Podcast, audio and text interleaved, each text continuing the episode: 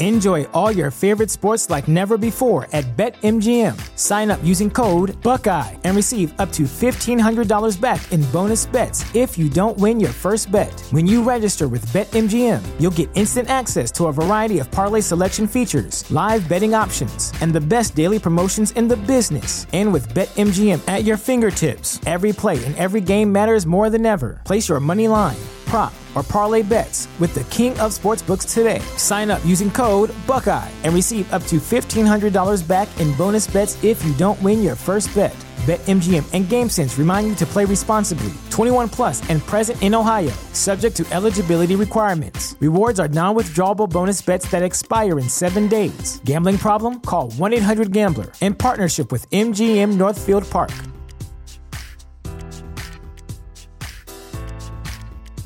Support for this podcast and the following message come from Corient. Corient provides wealth management services centered around you. They focus on exceeding your expectations and simplifying your life. Corient has been helping high achievers just like you enjoy their lives more fully, preserve their wealth, and provide for the people, causes, and communities they care about. As one of the largest integrated fee only registered investment advisors in the U.S., Corient has deeply experienced teams in 23 strategic locations. Corient has extensive knowledge spanning the full spectrum of planning, investing, lending, and money management disciplines. Leverage Corient's exclusive network of experts to craft custom solutions designed to help you reach your financial goals, no matter how complex they may be. Real wealth requires real solutions. For more information, connect with a wealth advisor today at corient.com. That's C O R I E N T.com. Corient.com.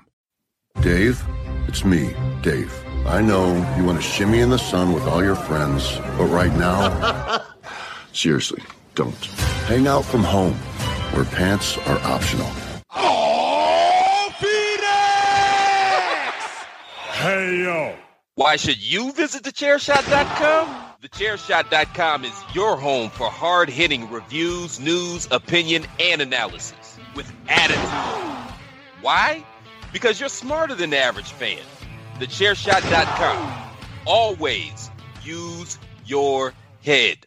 Here comes the big dog. Were you trying to get crazy with eh? this thing? Don't you know I'm loco?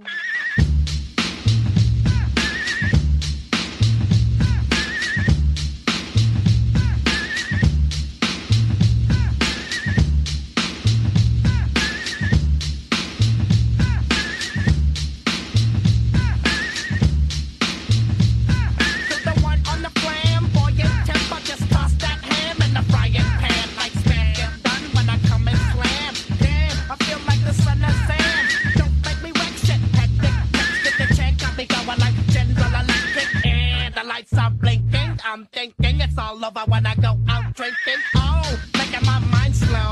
That's why I don't fuck with. That's why I don't fuck with Adam Cole, baby. See, it's oh, it always works. It always works with the Adam Cole, baby soundbite. So if you haven't already guessed it, just based on the sound bites alone, well, this is the Greg DeMarco show. My name is Greg DeMarco. It's funny. I have I have a list of all things I want to say. I don't. I did not put on the list. My name is Greg DeMarco. Hopefully, I can get that part right. If not, we are screwed worse than normal. I did make the list this time because last time I kind of left stuff out. So. Yes, my name is Greg DeMarco. This is the Greg DeMarco Show. If you were listening last week, you heard us live on the air change the name of the program, or at least you heard me live on the air change the name of the program. I made a mistake. I called it the Greg DeMarco Show. I said, screw it. That's the name once again. Because why not, right? Why not change the name of the show? It was due. It had been a while. So I blame Miranda for letting me change it in the first place after I requested she not do that ever again. And she did. This is, this is not the video version of the show. So you shaking your head doesn't make air, but she's shaking her head. Just want to let you guys know that she is not claiming any responsibility for her faults, at least this fault whatsoever. And now she's she's either frozen or she's just tired of me. One of the two. I think she's actually frozen, which is funny because we're recording on Zoom today, and, and Zoom is supposed to prevent Miranda from freezing, and Miranda is frozen. So while we wait for Miranda to unfreeze, oh, she back. Like I said, my name is Greg DeMarco. You can follow me on, actually, before I get there, the Greg DeMarco Show is part of the Chairshot Radio Network, which is, of course, presented in conjunction with TheChairShot.com. Always use your head. And you should use your head and visit thechairshot.com, your home for the hardest hitting wrestling reviews, opinions, and analysis, all presented with the attitude you've come to know and love since circa 2017. TheChairShot.com. Always use your head. That's right, Miranda. I've known thechairshot.com longer than I've known you. That's mind blowing. Mind blowing stuff. Also highly engaging radio. TheChairShot.com, by the way, is not just a wrestling website anymore. Oh no, we also presented, we are sports entertainment, sports and entertainment. So you can come in and get great sports content like the three man weave, which comes at you. It'll actually come at you by the time you're listening to this, three man weave will already be out, but it's not out yet when we're recording this on Tuesday night, July the 7th. We also have entertainment shows like Bandwagon Nerds, hosted by our good friend Patrick O'Dowd, who is not here this week. I'll get there in a moment. Also, like uh, a winner is you, a brand new video game podcast that you know the first week they did it, they said it was going to be every other week. They they then the very next week didn't do it. Now they're every week. It didn't take long to get them to be an every week show. So I'm excited about that. We also have the weekly nerd review, which is a movie review from the Bandwagon Nerds crew. We also have a weekly video game review coming up every single week as well. So lots of fun. And the great thing about Chairshot expanding its content is that sometimes it just opens the door to do something silly. Like this weekend, I watched My Spy, the movie with, with Dave Batista. And you know Dave, right? Our good friend Dave. Dave, it's me, Dave, Dave. Dave, it's me, Dave. That guy. Um, and, and the movie was hilarious. I think I might just write a review of it my damn self and put it up at thechairshot.com because, you know, it's my website. TheChairShot.com. Always use your head. So visit thechairshot.com for all that great, amazing content. And, and, know this about the non wrestling content. If you're like, I don't want non wrestling content, the non wrestling content is put out by wrestling people. It is designed to be crossover content, which means it's made for you, the wrestling fan, to just see some shit not about wrestling. So that's what that is all about. You can follow the website on social media at Chairshot Media. That's Facebook, Twitter, and Instagram. You can follow me on social media at Chairshot Greg. That's the same Facebook, Instagram, and Twitter. You can also email me. What the hell, right? Send send me an email Greg DeMarco at thechairshot.com. You can also get every single link you could possibly need for me by going to thechairshot.com forward slash Greg DeMarco. Now, I did mention Patrick O'Dowd not here this week. Patrick is, is, he's stuck in the basement trying to keep his head above water. Uh, that, that is kind of a shoot comment, but not really. Uh, everything's fine in, in the O'Dowd household. He's taking care of it. He will be back, but you can still go follow him on the social media. Lord knows he needs it at Wrestling Realist. That's W R E S T L N G R E A L I S T. You can also follow the person who is here, and that's Miranda Morales. You can follow her at the hashtag Miranda. Now, with at Wrestling Realist, there's no I in wrestling, but there is one in Realist. At the hashtag Miranda, well, there's an I in Miranda because Instagram doesn't really, I guess there's a limit on the number of characters you can have in a username on Instagram. I just don't know that anyone ever really approaches it. Uh, did you have that problem when you were setting yours up? No. See, I take that I as a no. did it and it worked. It did work. Isn't that how social media does? Like you just type it in and it works? Kinda. Yeah, I guess so. Yeah. So, uh, I, you know, I still don't get social media. you don't have to. You really, you I really don't. I don't want to get it. No. Can so I can I talk? Because there's so many things I want to ask that I I but I was waiting patiently. You're until I was welcome. So, yes. Okay.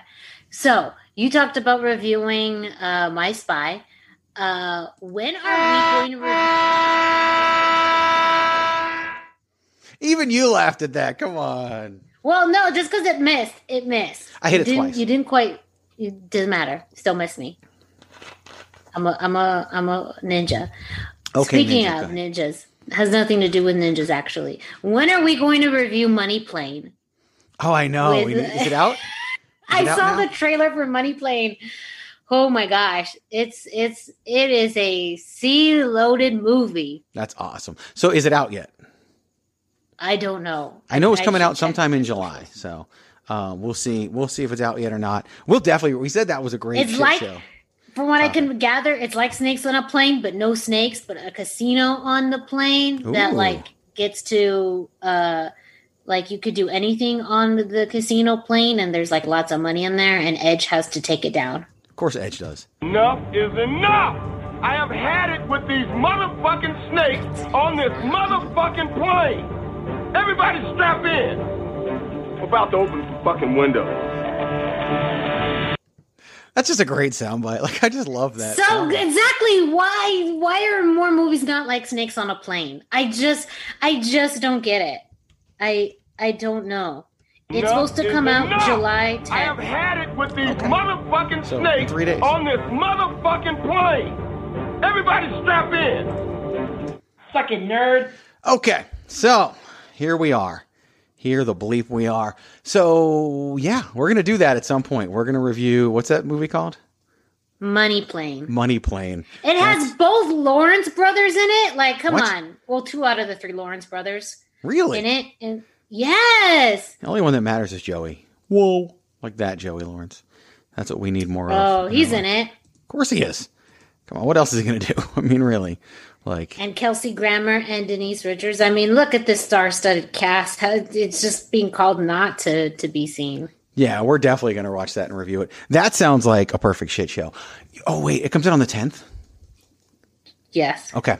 So this is, I should have had this conversation off air, but you know, what the fuck, right? Let me make sure we're Whatever. recording. Yeah. We are recording. Okay, good. So I am on vacation next week. And so therefore Oh. cannot, cannot record. I mentioned it last week, but you forgot.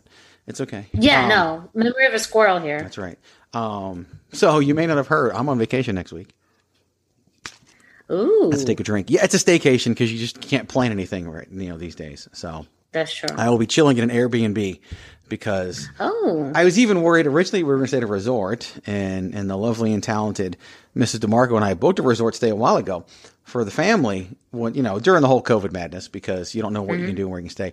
And then the governor shuts everything down, including the pools. Yeah. And so I contacted the resort, and they're like, "Well, there's some, you know, the pools are open, but there's limited, and this and that." And I was just like, "Screw it!" So I canceled that and booked an Airbnb so we can just have a place to ourselves, including the pool, and do that. And it was the same price. So yeah, that's what we're doing. We're staying at some poshy place in Scottsdale for a week. Oh yes, of course. If you're mm. gonna do a staycation, it has to be in Scottsdale. And it doesn't have to be, but this one is. So I'm, I mean, it doesn't have to be, but like, why are you doing it if it's not in Scottsdale? Yeah, no and- one's gonna do a staycation in Mesa.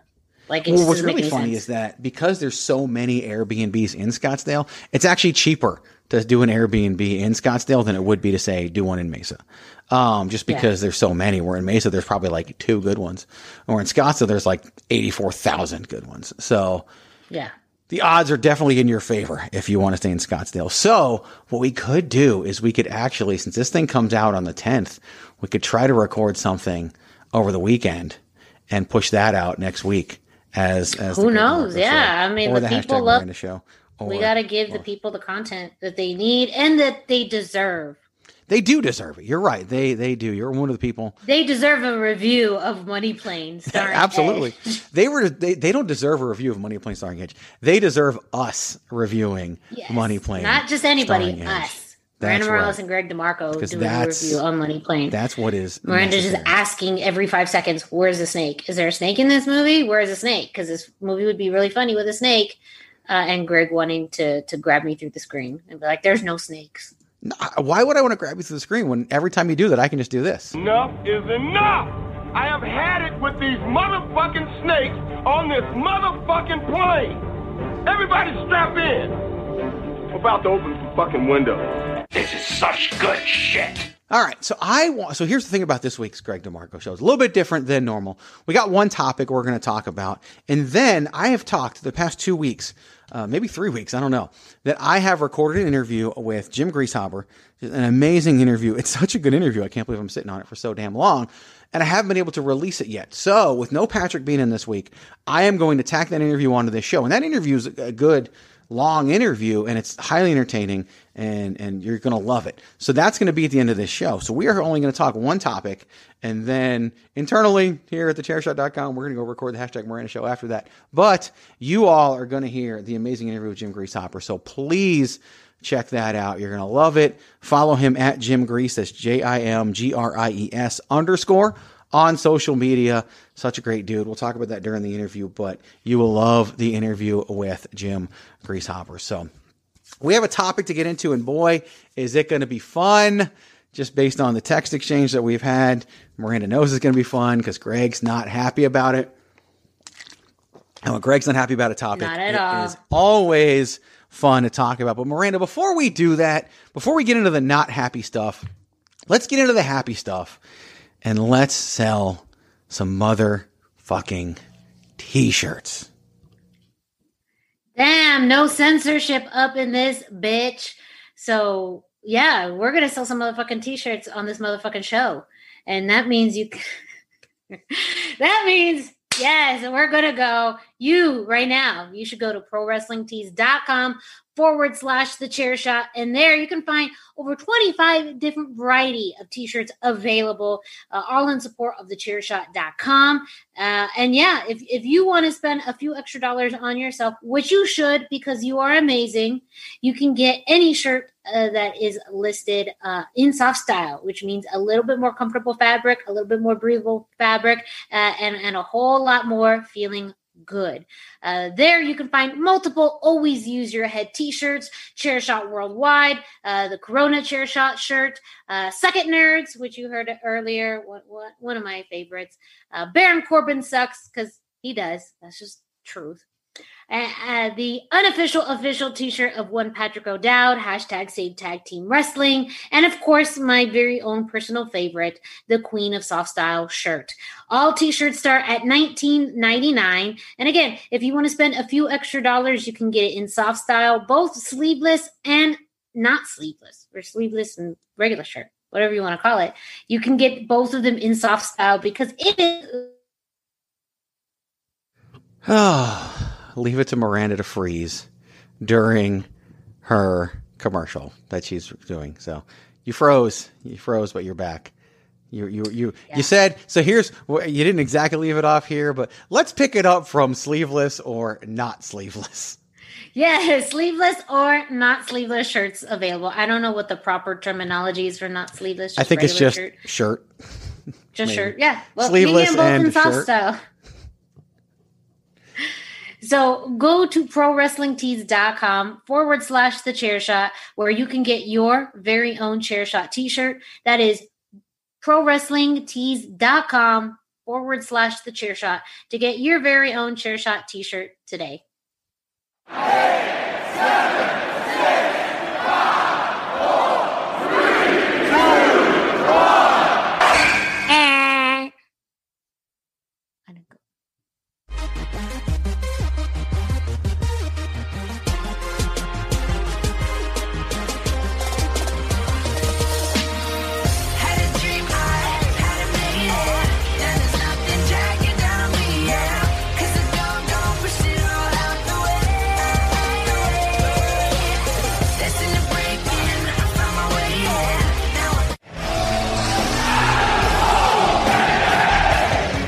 Right. So the song you heard there is, of course, the theme song for Sasha Banks. By the way, I need I need to back up. I forgot to talk about something during the intro, Miranda. That's very important. I meant to tell you ahead of time, but didn't think to do it. Um, because why plan ahead? Really, Why? Why? Why do we? things are far more entertaining when we don't plan them. So this show uh, is being recorded on Tuesday night, July 7th, just like the hashtag Miranda show. However, I decided for this week, this show is being released on Thursday. Your show is being released on Wednesday. Why? Because your topic involves Wednesday night. And while I am a firm believer that no one listens to podcasts because of the content, because you can hear anybody talk about Fyter Fest and the Great American Bash. Anybody anywhere can talk about Fyter Fest and the Great American Bash. Like they just will. It's wrestling. There's only so much to talk about, especially now. But if you want to hear us talk about it, then you're going to want to tune into the hashtag Miranda Show with myself and Miranda Morales. And while it's equally entertaining no matter what day you listen to it, why not release it before the shows actually take place? So you can. That's you an know, executive order there from. That's the one executive order in this state that actually makes sense is the one that I just Oh. gave. So that's right. You fuck off, governor. I shouldn't say it out loud, but I will. I'm still going to the gym. What? The first wasn't it the first rule about fight gym? You don't talk about fight gym. I didn't call it fight gym in my text. I'm gonna start calling it fight gym from now on. Crossfight. yeah, that's just yeah, crossfight, Crossfight. gym club, Just just crossfight crossfight gym club. Ooh. Nah, it's too long. It's too it's too obvious too. Crossfight gym club. Just call it cross crossfight. No. Fight gym. Crossfight. Cross club? No. I think crossfight might work. But gym club? Fuck, I don't know. No, no, that, that's boring. I, we'll look. I, I admire you guys in Phoenix. I, I, real quick, quick sideline story because uh, this was supposed to be short, but no.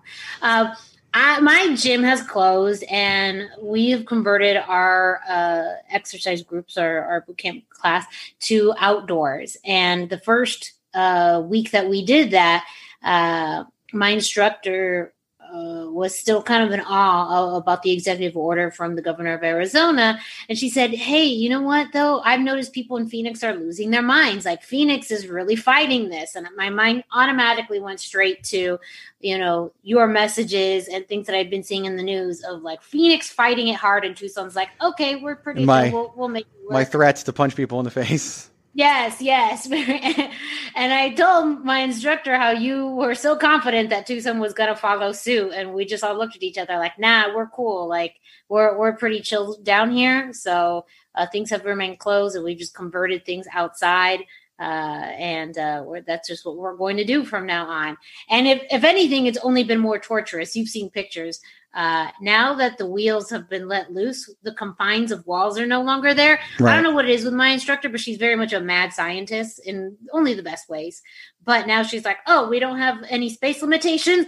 We're going to run all over this park. So be glad because things could be worse where uh, your instructor's like, these walls aren't going to hold us down or hold us back. Now you're going to do all these other crazy things that you've never done before, like beat up a Yeah. dummy. Uh, Which is funny because at, at, at Crossfight, um, or whatever we're calling it, we're more Crossfight. confined because we need to make it seem like no one's there. So we don't go outside, which means we don't run outside. We don't do any of that kind of stuff. They have these huge garage doors, which are almost always open. They've been closed.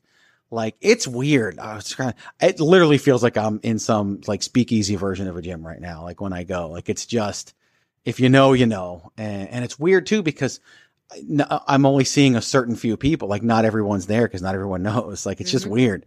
Um, but yeah, it's been just another wrinkle in in in the COVID conspiracy. I, I don't want to say conspiracy because I don't think it's a conspiracy, but it's been a thing, and the thing continues. So thing. yeah, who knows? All right, let's talk about our topic because it is a topic. So this week, today actually, um, Pro Wrestling Illustrated magazine we've all read. We all I used to remember say, finding it. I remember the first time I ever saw it in a grocery store and, and picked it up as a kid. And um, they released today the old PWI 500, and they didn't release the PWI 500 today. That's a great day on Twitter. That's like almost as good as November when people start talking about the Montreal Screwjob. Like two of my favorite days: PWI 500 day, Montreal Screwjob day. Those are great days. Um, for me, they're great days. For other people, they're not. But they did release today that that they are changing the PWI 500, and basically the PWI 500 is going to include women.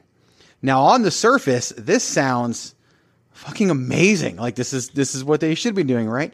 But it took all of 84 seconds for them to clarify that no, no, no, no, no. We're not saying that we're just going to rank men and women together. What we are saying is we're going to include women who compete for men's championships.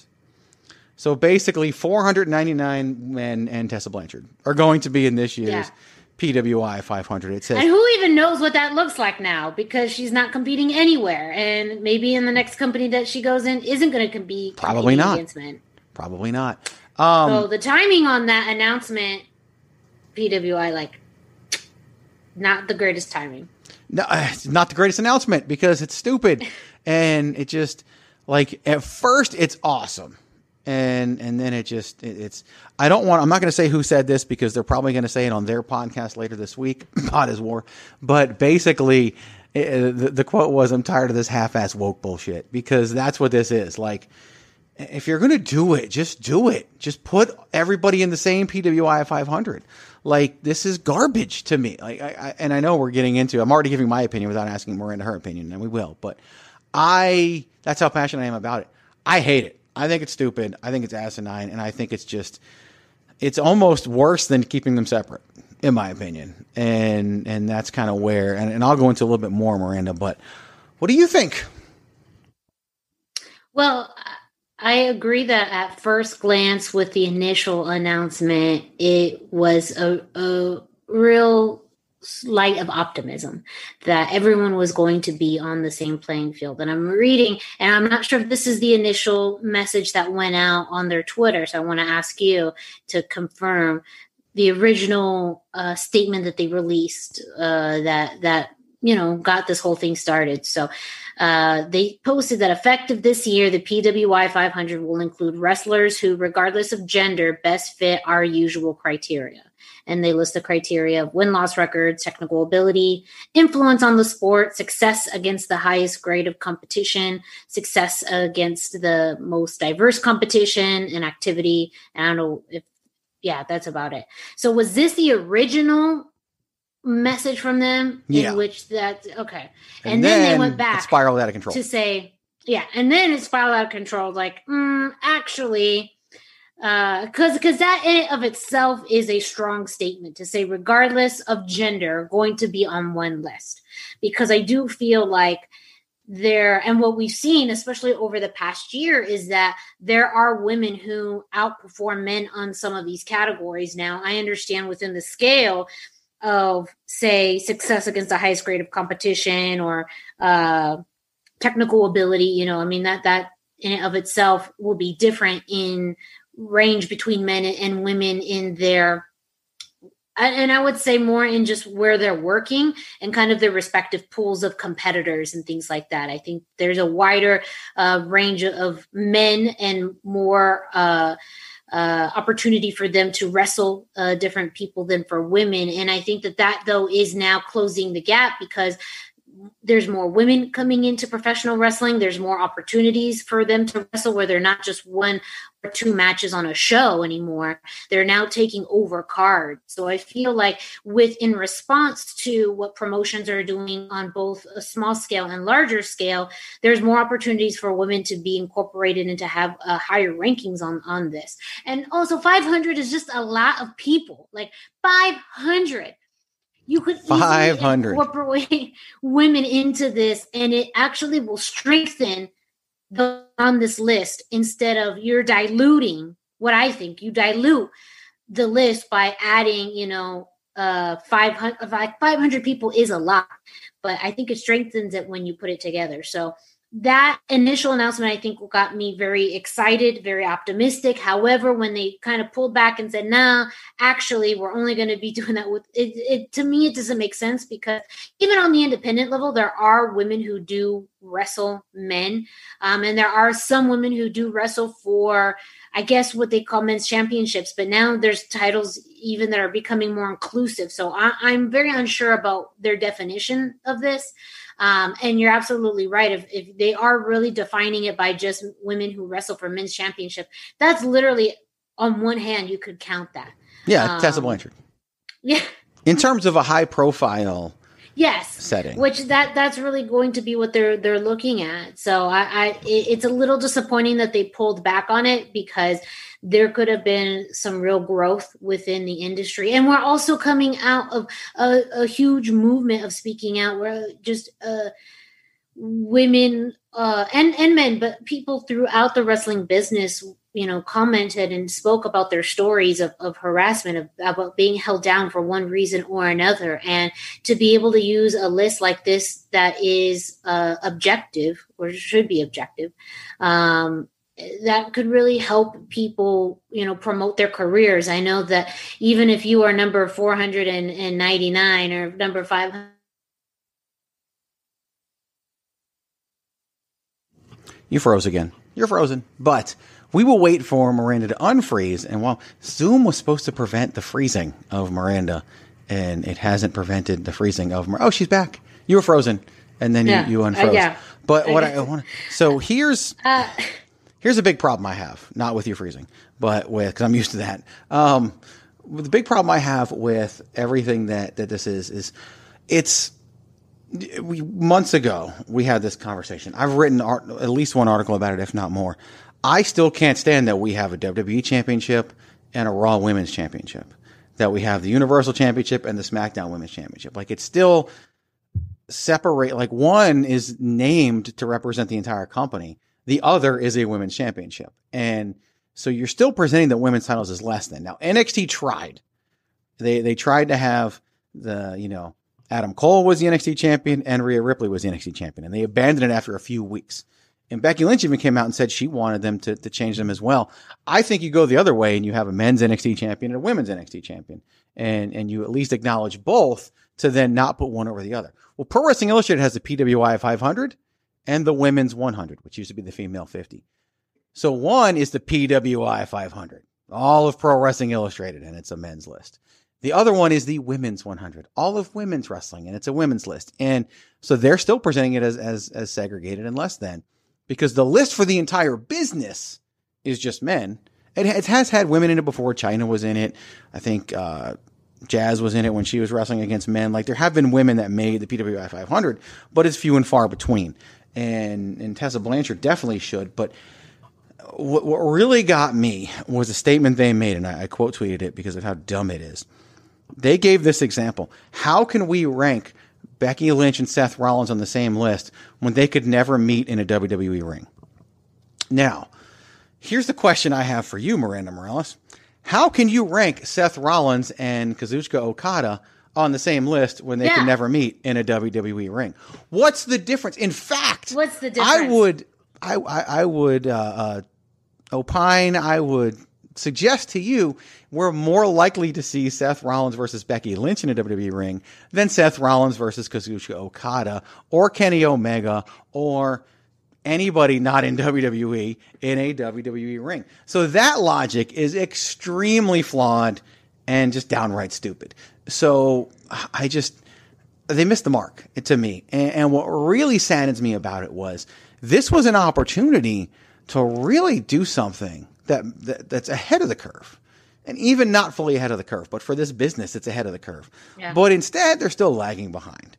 They're like, well, we're going to sort of kind of include women, but only women that compete with men for men's championships. And so, and we're still going to give women their own list because it's just dumb. And, and here's the thing you could take the women's 100, and I would say somewhere between 90 and 100 of them would probably be in the PWI 500 if you Yeah. did that list the way you're supposed to do Uh, it. again, I, I feel like integrating the list will actually strengthen the list. You're Mhm. not going to dilute it with people that you're not necessarily scrambling for, but I think that it's going to strengthen it with better competitors.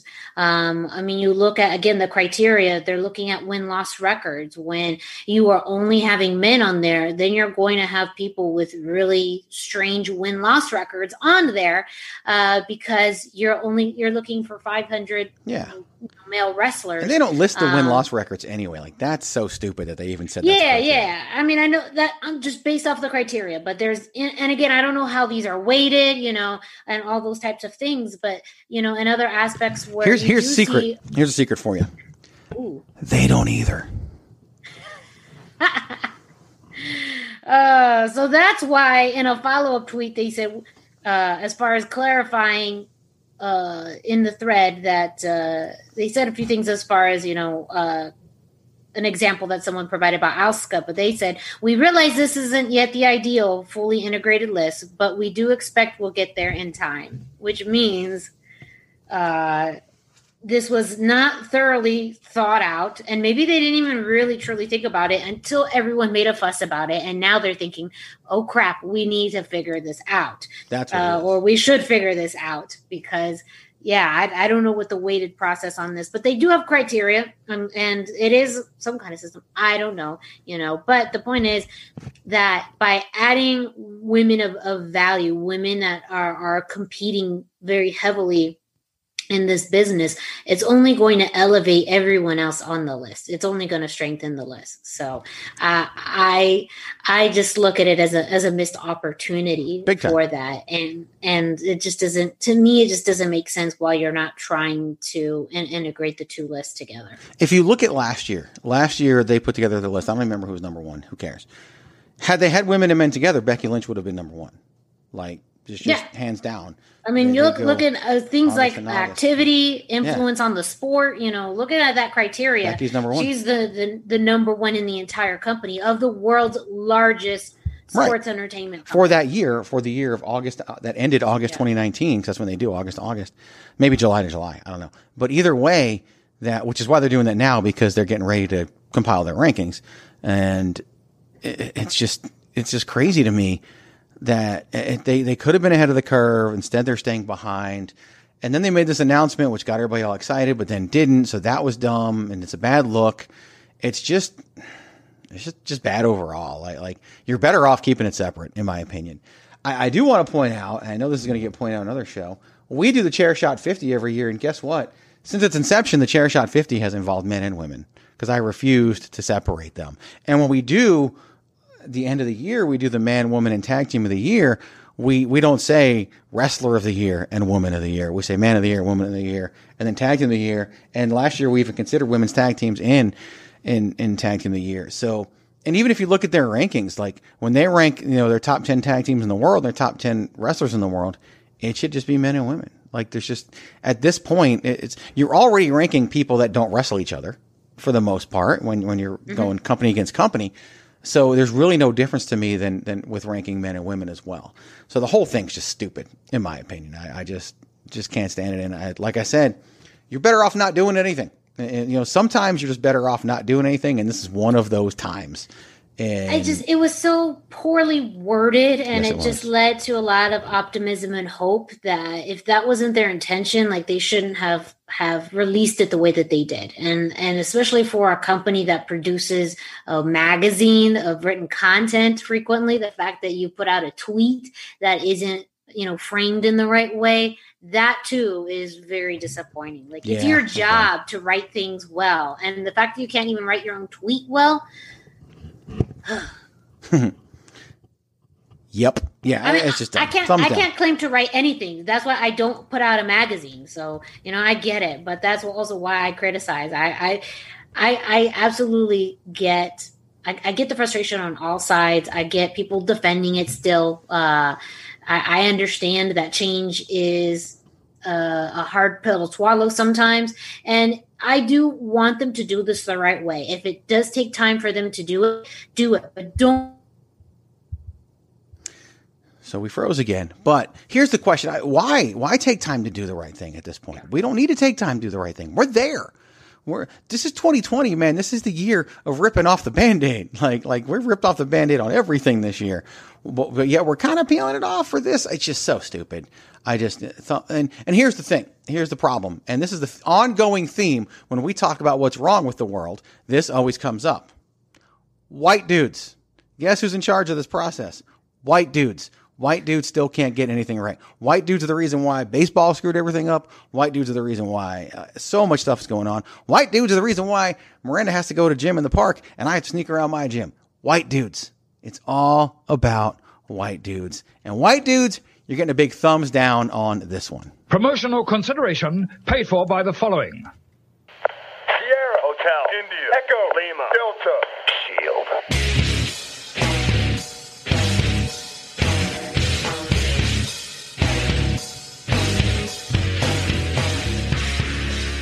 Hey folks, listen up. PC Tony here. Thanks to our new partnership with Angry Lemonade, you can save 10% on physical products and digital commissions using the promo code CHAIRSHOT. Head to angrylemonade.net to check out their amazing catalog of products and services. Use the promo code CHAIRSHOT to save 10%. That's angrylemonade.net. Pins, stickers, illustrations. angrylemonade.net. This is my yard now. Are you looking for the newest and hottest in the world of pro wrestling? Then check out the amazing action on Powerslam.tv, the biggest indie pro wrestling channel in the world. Get over 6,000 hours of the best events from over 150 of your favorite promotions from 20 different countries around the globe. Brands like Progress Wrestling, Evolve Wrestling, Combat Zone, Defy, PCW Ultra, PWX, Over the Top, Shine, and hundreds of others with fresh content added every day for only $5.99 per month. Get your free trial today at powerslam.tv. Over 150 of your favorite promotions and Combat Zone Wrestling. Powerslam.tv. Get your free month by using the promo code ChairShot. That's right. Promo code ChairShot. Powerslam.tv. Promo code ChairShot. That's Powerslam.tv. Promo code ChairShot. Lucha-Masks.com by Pro Wrestling Revolution, bringing you in partnership with Masked Republic, the Lucha Brothers, as well as Japanese legend Ultimo Dragon. Go to Lucha-Masks.com and fight Lucha Strong with masks from your favorite Lucha legends and Pro Wrestling Revolution luchadores. Stay safe in style and represent your favorite luchador. Get yours now at lucha-masks.com, powered by Pro Wrestling Revolution. All right, gentlemen, you have three minutes, and you better make it good. We got three minutes and we're out of here. The clock is ticking and we're in the clear. We got three minutes and we're out of here. We got three minutes and we're out. All right, Miranda, I'm going to give you five words to introduce this week's three minute warning, and you get to talk about it first.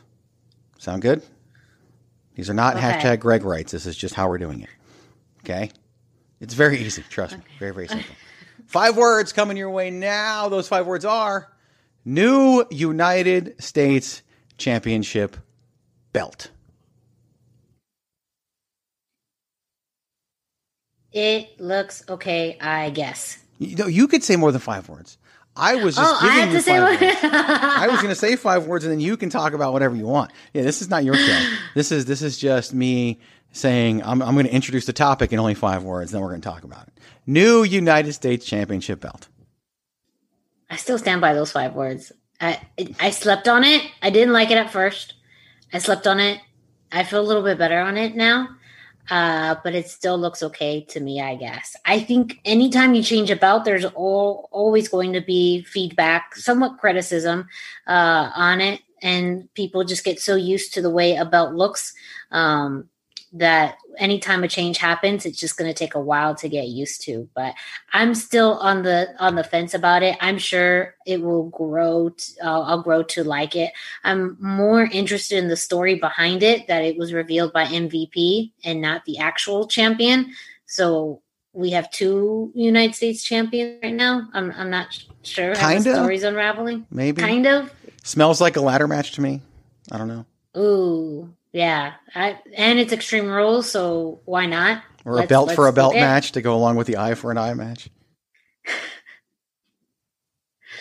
So uh, you know, but uh, I, you know, it's, it's a new it's a new season in WWE. So why not shake things up with a new championship belt? Uh, I I I think the first view of it was a uh, it looks smaller for some reason. I don't know if that's the truth, but you know, it's uh, it. There's things about it I do like. I do like the big eagle in front of it. Uh, very patriotic, very reminiscent of other belts. Um, not so much, not as much color as you have in the current United States Championship, which I think that's going to take some getting used to. But uh, I would say that I like how it's been incorporated into the story between um, Apollo Crews and MVP. So if that's you know an aspect of the story, I don't mind it. Yeah. So here's the issue with the belt. On its own, I don't think it's a bad looking belt. I really don't. The problem I have with it, it's kind of like that new Intercontinental Championship. On its own, perfectly fine looking belt. But I don't think it's better than the belt it replaced. And that's the problem that I have with it. The two belts the company didn't need to replace were the Intercontinental Championship and the United States Yeah. Championship. The two They belts the no- company recently no replaced are the Intercontinental Championship and the United States Championship. Like this is this is this is WWE doing everything that people say they do and complain about they do. Thank you WWE for proving everyone right this time because this is this is what you did and you didn't need to. Whereas the stupid ass tag team championships got to go and we don't find it necessary to change those because we don't care about tag team wrestling. Sorry, Patrick O'Dowd. And yet here we are with a new United States Championship, a new Intercontinental Championship. We don't need them, whereas there's other belts they could have replaced and and been a whole lot better off because of it. Uh, I, I don't mind the design. I just like the old one better. Is really all it was, Yeah. and I don't think we needed it. No one was was was was pounding the table for a new United States Championship, and yet we have a new United States Championship. But sometimes I think it's just change for change's sake, and I think that would have been fine. But dude, change those damn tag team titles. Those things look like garbage, and and why not get us a better a better belt there? Um, like I said, on its own, the design totally fine with it. Just uh, the the it wasn't necessary. The execution wasn't wasn't. It was fine, but um, better than just revealing a new belt, I guess. But at the same time, eh, ah, I just mm, meh, Right? Why? yeah, Why? just just why, exactly why why do that? I don't know why do that. I have no idea.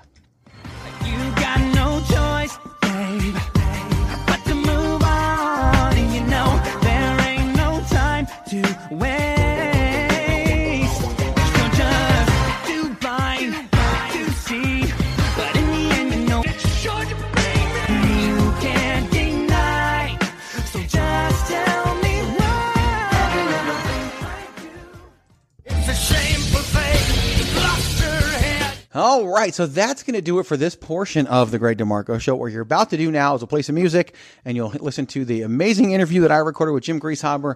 Enjoy the heck out of that; it's a whole lot of fun, uh, and, and I'd love to hear what you think. You can let me know what you think about it over at Chairshot Greg and all your forms of social media. You can even email me, Greg DeMarco at thechairshot.com. If you don't like it, just just tell Miranda at the hashtag Miranda on all of your forms. Well, not all of your forms social media, just Facebook and Instagram because she don't need no Twitter because she is Facebook, the Twitterless heroine and Twitterless heroine herself. One of a million and a half nicknames that she has on this show. But but definitely check it out. I hope you enjoy it. It's going to be a lot of fun. And yeah, enjoy that. And you know what? Next week we'll figure out what the heck's going on there. But until then, for Miranda Morales, I am Greg DeMarco reminding you to do what? Always use your head.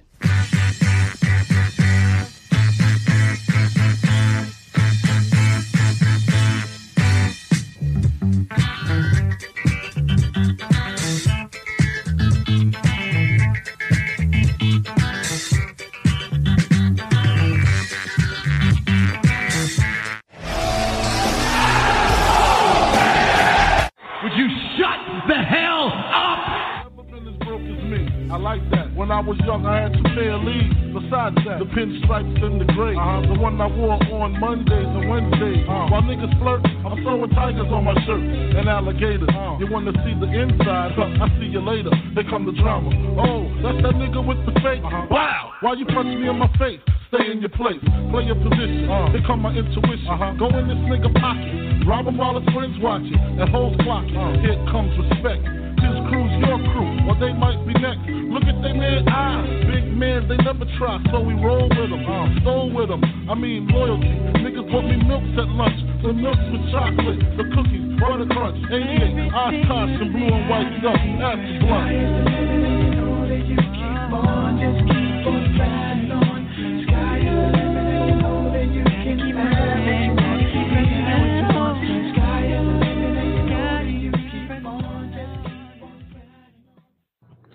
All right, Notorious B.I.G. bringing us in with Jim. Jim, I am so excited to be doing this, but I want to go way far back as we uh, as we get this started because we have something in common. Something that that we didn't go to the same school, but our schools definitely have a rivalry in common. As I graduated from Virginia Tech, and well, you you went to the U, University of Miami, and so wait, technically we're rivals. Yeah, you're a Hokie bird. I am a Hokie bird. Yes, I have You know what I Hokie still, birds you know in the my first house. thing that comes to mind when you when you tell me you went to Virginia Tech? What's that? Still to this day, Greg, how the hell did they beat us so many times? But now that I look at the state of the Miami program and even Virginia Tech, it's such a different landscape now. And Frank Beamer's a legend, and there's so many Mhm. great players that went to VTech in Miami, of course. But I I think of you know the first thing that comes to mind when I really think is going to that stadium, and you'll know this, is that stupid clucking noise you guys play all night. all night long. That cluck, all, and I'm like, no, Oh, yeah. not again! Stop this stupid clucking noise.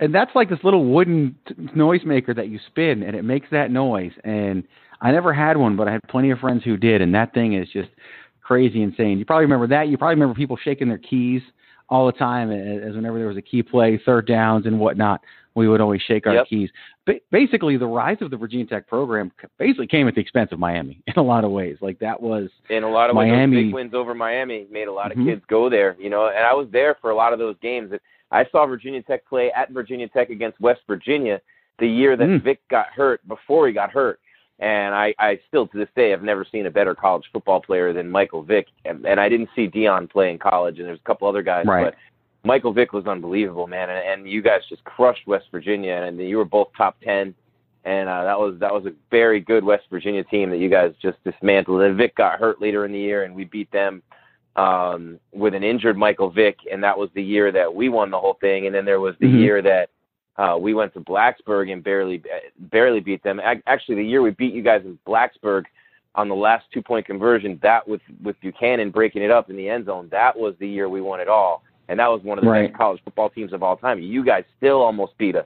Blacksburg was uh, not a place where Miami liked to go play. And then the following year in um, in Miami, when Dorsey and Willis, I mean, it was like a, a, game in the 40s, um, score wise. Yeah. Another close game with you guys, and just. And I remember the game the first time you guys beat us. I remember, and I was there the first time you guys got real close. The '94 game in the Orange Bowl. I was a student then, and you guys that was a really close game. And I think if if I'm not mistaken, that was uh, the first year that Frank Beamer really put you guys on the map in terms of national recognition. And then the next year, Virginia Tech beat Miami with Ray Lewis and that whole team in Blacksburg. And I and, and then the next year, you guys beat us in Miami, and I was like, oh man, okay, so like three years in a row, you guys beat us, maybe more. that year, Virginia Tech, Miami, that's the year that Virginia Tech goes to the Sugar Bowl, and that really, you're right. I mean, that really is when Frank Beamer put the program on the map. It, it's funny because we also don't quite overlap, I don't think, because I graduated in '99. I started in '95 at Virginia Tech, and uh, it's funny because the year I graduated was Michael Vick's red shirt, so he's there, but all he was was this myth we heard about an amazing player that was going to come to the program, and man you know, say what you want about what happened to him afterwards and all that, but but in terms of circles of Virginia Tech, he is he put the program on did so much that program, and, and it's funny because when he you know time he left, their applicant pool tripled, so they were getting triple the applicants to go to college at Virginia Tech, thanks to thanks to Michael Vick. The university, to their credit, admitted that it was because of Michael Vick. I also worked years later at the University of Connecticut the year that they won the men's and women's national championship in the same year, and their applicant pool doubled. They tried to attribute it only to the academic success and said it had nothing to do with sports. And we both know better. We we know what it drives. But yeah, you and, and, and the Miami experience, and of course that was all back in the Big East. That was before both schools ended up in the ACC, and, and Yeah. it was a huge, huge thing. But what made you even go to Miami? What what caused that choice for you? The football team.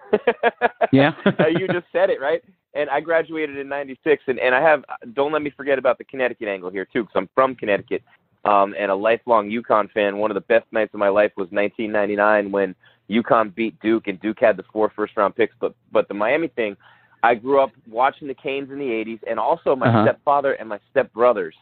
My stepbrothers all grew up in Miami, and all I heard about Hmm. was you know that stupid Miami Dolphins song. And I was a Cowboys fan, so there's no way they were making me a Dolphins fan, but um, Csonka and Kiick, and years later I did a radio show with Jim Kiick. But I went to Miami. I grew up and I was watching, you know, when they beat Nebraska with Bernie Kosar, and then you know all the way through with the fatigues in Penn State, and that was one of the worst screw jobs of all time until the Ohio State game. And I don't even like to think about that, but um, the Michael Irvin teams with Bennie Blades and Brian Blades, and you know, and, and then through into the early '90s, and I went to school there, and I just did my last two years there, but my first interview, and I went because of the football team, and and because my stepbrothers told me what a great city is. I wanted warm weather. I wanted a big city with a lot of sports teams, so I could do a lot of internships and start my career in, in radio and TV. And I wanted a great football team. Miami checked all the boxes. We didn't have a great basketball team, but with Leonard Hamilton as the coach, we always really strongly competed against the best teams in Miami at Old Miami Arena. So between that and covering the Heat, I had a lot of memories there. And back in those, you know, those those late '80s, early to mid '90s, that was really the golden age for me. And and I guess it is for all of us. You know, the golden age is our age.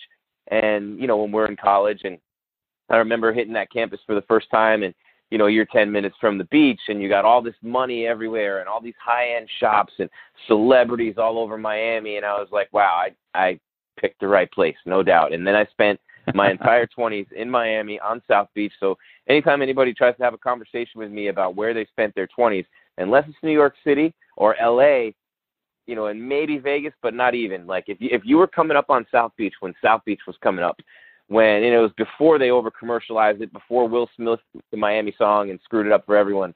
Those days, like 94 to 98, the golden age of South Beach, man. And and not, you know, for me, I missed the golden era of Miami football. I got there just as we started to slide. We did end up playing in the Orange Bowl against Nebraska and losing that game. And had we won, we might have had a chance at a national title.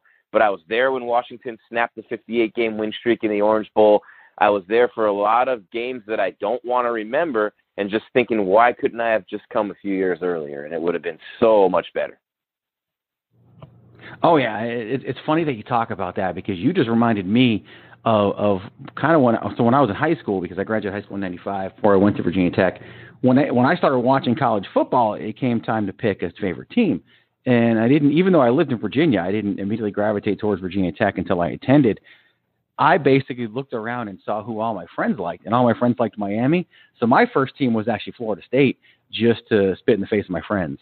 And and so I remember the weekend before the big Miami Florida State game, I went out like that Thursday just and, and made my mom take me to the mall and bought a Florida State hat just to wear it to school that next day for all my friends. And of course, Miami wins that game, and so they laughed at me. But I literally picked just because ev- almost every single friend that I had was a huge Miami fan, and they were wearing. Remember, they had those big bulky jackets back then, and all Yeah. everywhere starter jackets. And so I literally Those starter picked jackets Miami were or Virginia incredible, man. They were, and- and- were the best. Have they ever been? ha- I mean, there's never been anything made that beats the the starters and the Apex ones. That's so crazy. You could probably get good money for one of those now. Oh, if I would have saved it, I had the Olympic Jordans, Greg. I had every pair. But I'll Uh. tell you, like real quick, and I'll talk all night. So if I keep going too much on one topic, just stop me. But um, I good. picked my teams because of my mother, and I picked the opposite of all her favorite teams. So I've been made fun. I did a national radio show called The Sports Edge for two years with a guy named Dan the Man out of Detroit, and I would win every argument because he called himself Dan the Man, and anyone who calls himself Dan the Man you know, they just got clowned on. He's a great dude. His name's Danny Leach. He does radio in Detroit still. We were on 114 stations. We were on Sirius XM. We used to go around the country and do shows together. And also Mark James, who then was Mark Benarzik, who's now on NESN. So I guess I'm the underachiever of the group here. But um, I was the host and executive producer of the show. And they used to bust my ass all the time, Greg. And they would just fuck with me so much because I am a Yankees, Cowboys, and Lakers fan from Connecticut who grew up in the 70s and. Wow. So he used to be like, "You're a Lakers, Cowboys, Yankees fan from Connecticut," and I'd be like, "You call yourself Dan the Man," you know. And that was what our argument was all the time. But so like you know, I just I I was like, man, like I picked those teams though, and this is the God's honest truth because my mom made me a sports fan, but my mom was the sports fan that you had to be against because she's obnoxious. And when she roots for, and now she claims to be a Patriots fan because she lives in New England and she loves Tom Brady. Now she's going to watch the Buccaneers. But we know she's a Redskins fan, a Red Sox fan, and a, a freaking Celtic. And I am probably the only, and I hate to this day the Larry Bird Celtics. I hate when I see that team on on classics or on old clips with McHale and Ainge and Bird and their hiked up shorts and Robert Parish who was smoking pounds of weed. We know back then, like Bill Walton. I hated that team. I didn't hate the Red Sox as much back then because they never won and they they hadn't broken the curse yet. And I hated the Celtics and I hated the Redskins because the Redskins were really good in the 80s and I hated them because they were always beating the Cowboys. But it all stemmed from a deep rooted psychological issue with myself and my mother.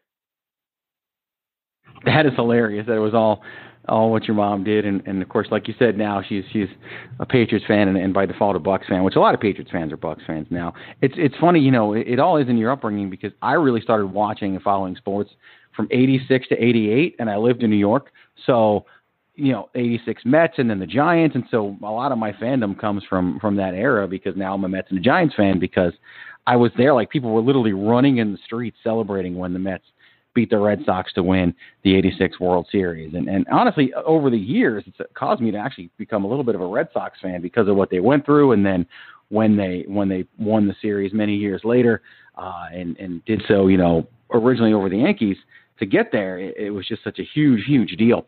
Uh, you talked about Connecticut, and I want to use that to shift a little bit because I worked at University of Connecticut and I lived there for a while.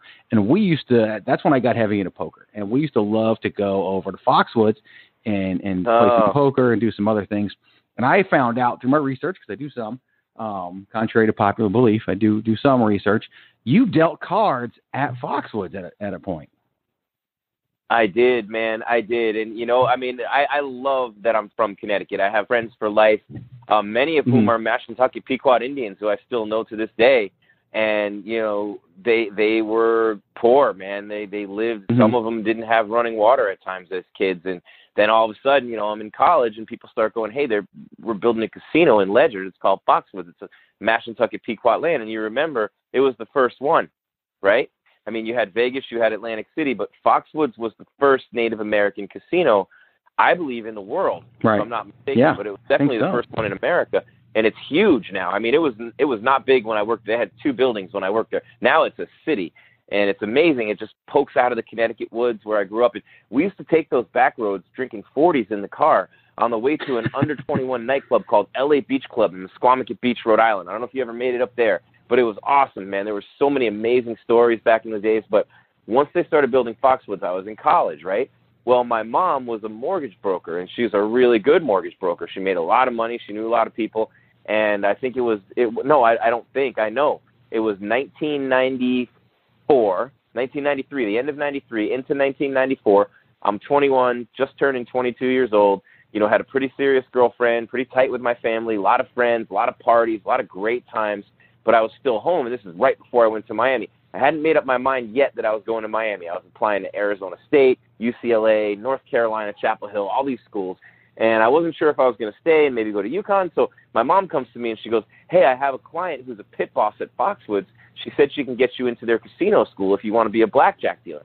I'm like, I would, I'm tailor made for this job. My personality, I got a table full of people. I'm dealing cards all night. Like I, this is literally a dream come true for me, you know? And so I, I, I show up at the class and I try to like, you know, it, it, there are techniques with not only, you know, like shuffling the cards, but, you know, cutting your checks is really hard. And what, what you're doing when you're cutting the checks is sliding your fingers to count off the chips for people. So, you know, whether it's the, the four green ones that make a hundred, the, the five red ones that make 25, the five white ones that make five, whatever, and then you, you move up the ranks and they're black and purple and all these colors. But you know you have to know the computations in your head and you and you just develop that dexterity. Well i had no dexterity when i started. Uh, it's like when i try to text now and and i can't spell a word. To this day every time i text my sister greg her name's lisa i type l o s a and i send it because i call her a loser anyway but i can't hit the i with my fat thumb. So it took me a while to figure out how to you know to uh, to cut the checks we call it at um at casino school but it was it was eight weeks of school um, with a Right. with a British guy named Neil Glander, and he had the funniest accent. He had no hair on top of his head, but long hair in the back, like Hulk Hogan. But he was tiny and skinny. I mean, it was hilarious, right? And he was British on top of it with his accent. So I learned blackjack, and I start working at Foxwoods in the in the spring of '94. And at that point in time, I'm 22 years old, and I'm making like eight, nine hundred bucks a week. Always filling up my tip box all day long, wishing I could I, I could um, keep my own tips. But the craziest thing about that was, and I, and I have a I have some really good stories from my casino dealing days, but I have one real quick that I'm going to tell you. I'm I'm a newbie. I'm sitting Okay. at the table. I met a lifelong friend named Joel Blumberg, who was the play-by-play voice of Manhattan College basketball the year they beat Oklahoma in the NCAA tournament. I met him like two weeks later. He became a friend, a mentor, and hired me for my first job in broadcasting, which was engineering, setting up the equipment for all the visiting teams that came into New York to play the Mets, Yankees, Jets, Giants, Rangers, Islanders. I was all over New York for a couple of years, engineering games and doing morning sports reports for him. Five years later, but I met him in '94 at Foxwoods as he was the voice of Manhattan. We just stayed friends while I was in school. So he's the one who told me at the table, "Go to Miami, go to Miami. That's where you need to be." And that's that's part of my story for going to Miami. Also, that same night, there's this hot blonde sitting right in front of me. red dress, perfect body, young, just gorgeous, right? And she's with this old guy. So me being me, I'm naive. I'm from Connecticut, you know. And back then it's the '90s. We weren't schooled. We didn't have social media, and so he's gone to the bathroom or wherever he went, probably to get his damn, you know, whatever uh, Geritol injection or something. And I can't say anything because now I'm getting closer to that age. But I'm like, oh man, it's really cool that you're hanging out with your dad like that. And everyone starts laughing, and she's like, um, he's not my dad. And I'm like, oh no, man, you know. So that was actually the same night I met Joel JB, and and you know, I I, I sort of popped my cherry in that job, and I became, you know, I mean, the college parties are one thing, but being in a casino and being around people. Uh, hardcore gamblers as I got. I, I dealt cards to a guy who played 15 grand a spot and played all seven spots. They used to fly him in on a helicopter or pick him up in a 600 Mercedes. His name was Jesse. He was a tech guy. He went belly up in the bubble burst, but uh, he used to sit at my table, Greg, and he would play 15,000 per spot, all seven spots, 105 grand per hand. So dealer gets a blackjack. He just lost four years of my college tuition in one shot. So you have to learn to not look at it as money. If you look at Right. it as money, you'll want to commit suicide while you're dealing the cards and and spill all your blood and guts right on the person who's losing all that money just because. So then I go to Miami and I learn roulette. I went to a school there called Casino Career Academy. So then I'm working on the cruise ships that go out five miles and go back and forth all night doing blackjack and Mhm. roulette, like 10 to 12 foot waves. And you want to talk about, I used to do the 1 a.m. to 6 a.m. Drag queens, hookers, drug dealers, and then just like regular people who are leaving the bars and clubs. One of the best experiences of my entire life between Foxwoods, between the cruise ships in Miami, and even later on as a second job when I was starting out in broadcasting. Sometimes at casinos and sometimes working private parties. The year the Twin Towers got knocked down, I worked a private party like five months before, five, just on a one-off when I was back home visiting for a company that I used to work with when I started my career in New York, 1999. I told you I was I was covering all New York for Joel and and for Mhm. engineering the games and doing more. Well, I lived in Connecticut and I was driving two hours each way every day to work, so I would also work these casino parties.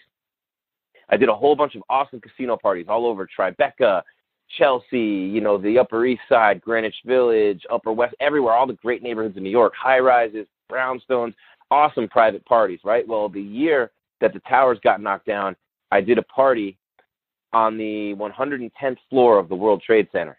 And all these things happened. The boats going back and forth, the Foxwoods experiences, the, the Twin Towers party, all of them happened because my mom had a client who was a pit boss at Foxwoods and she got me into the blackjack class. And it was the to this day I love what I do and I love being a broadcaster, play by play announcer, interviewer. I love it. I can't say that dealing cards beats it, but broadcasting doesn't beat dealing cards either. Dealing cards it would kill me now with my back, but dealing cards was the most fun I've ever had. My God, it was amazing.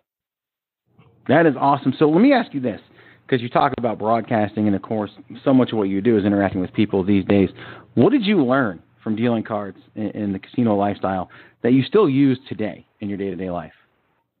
Oh, the easiest thing, and I suck at poker. If I was better at poker, I wish I'd have been a poker dealer, and I'd be better in business. Poker is business, business is poker, without a doubt. Um, but the biggest thing I learned is how to read people. I don't read people well enough at the poker table because to me that's a little. I, I don't. I don't do well in slow environments. Um, I, I like fast paced, but dealing blackjack, especially, I learned how to read people and read their emotions and read their feelings and read, you know, their moods.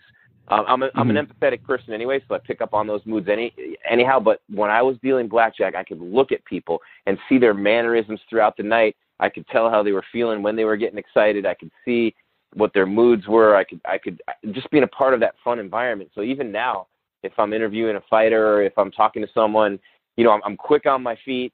Um, I'm quick with my words. Being a blackjack dealer, you had to be conversational, keep the table going with seven people. Sometimes people are getting their ass kicked and they don't want to talk about it and they don't want you to be like, hey, man, isn't it an awesome night? You have to read the table and read the people.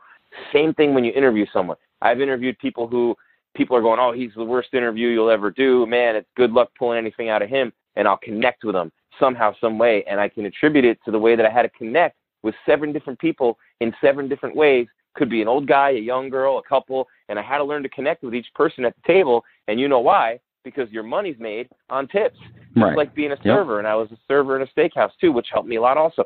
So now to make that instant connection in an interview, and, and I never really thought about this until this interview. So thank you, Greg, for that.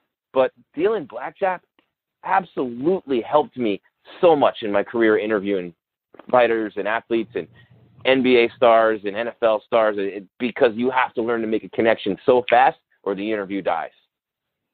Oh yeah, it's it's funny the things that can really impact people long term. For you, it was was dealing with blackjack. For me, one of the reasons why I can do interviews and I can host shows and and come up with things on the fly is because before I did any of this, I did improv and I got trained in improv and did a little bit of stand up as well. And I use improv to this day during meetings at work, during everything. And it's just, it's crazy the things that, that kind of follow us and, and stick with us. And so if, if you're listening out there and you're like thinking about maybe doing something and it's really just more for fun or something that you're interested in, do it because you never know how it's going to affect you long term. You talked a lot about covering sports and, and, and you did a lot, you know, in the world of sports before making that transition to MMA.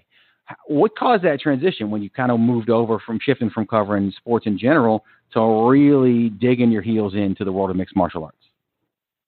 All those losses to stupid Virginia Tech. No, I'm kidding. I'm kidding.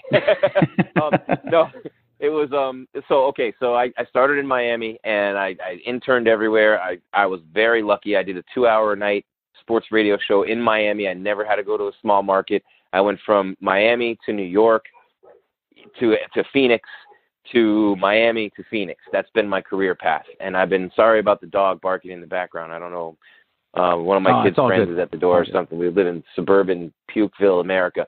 But um literally um so I- i'm i'm making my way through the professional world of sports. I was very lucky in Miami. Dan Marino was still there, had the Hurricanes there.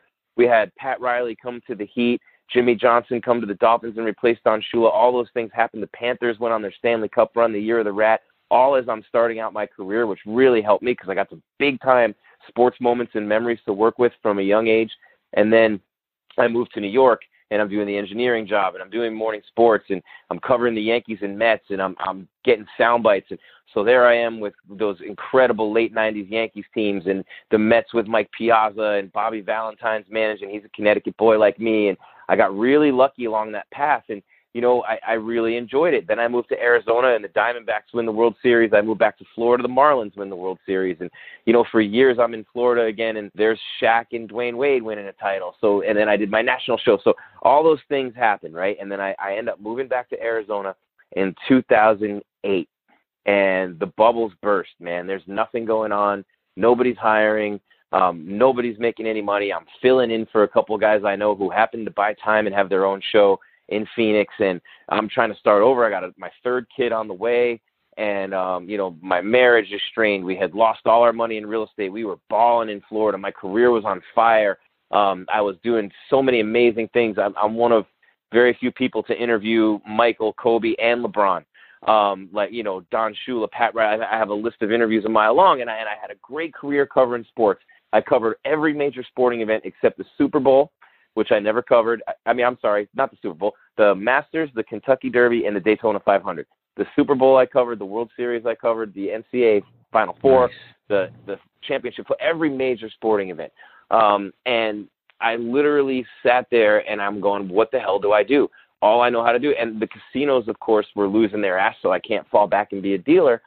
So I decided to get a job with the AIA, which was the Arizona Interscholastic Association. Well, and I'm going to tell this story. I'm going to fast forward a little bit, but I was their primary voice for football, basketball, baseball, um, all the sports, high school sports. And we had the championships on Fox Sports Arizona. We had some good things. I ended up going to Bishop Gorman and doing a bunch of games up there, which is how I met Lorenzo and Frank Fertitta, which has, of course helped me in my UFC career. But um, you know, just you call it dumb luck, but you have to be there and you have to pursue things. So when things weren't going my way, I got a job with the Arizona Interscholastic Association in my late 30s. I took a big step back and started broadcasting high school sports, but I needed a job. I needed the money. It was play by play, one of my favorite things to do. So I took it.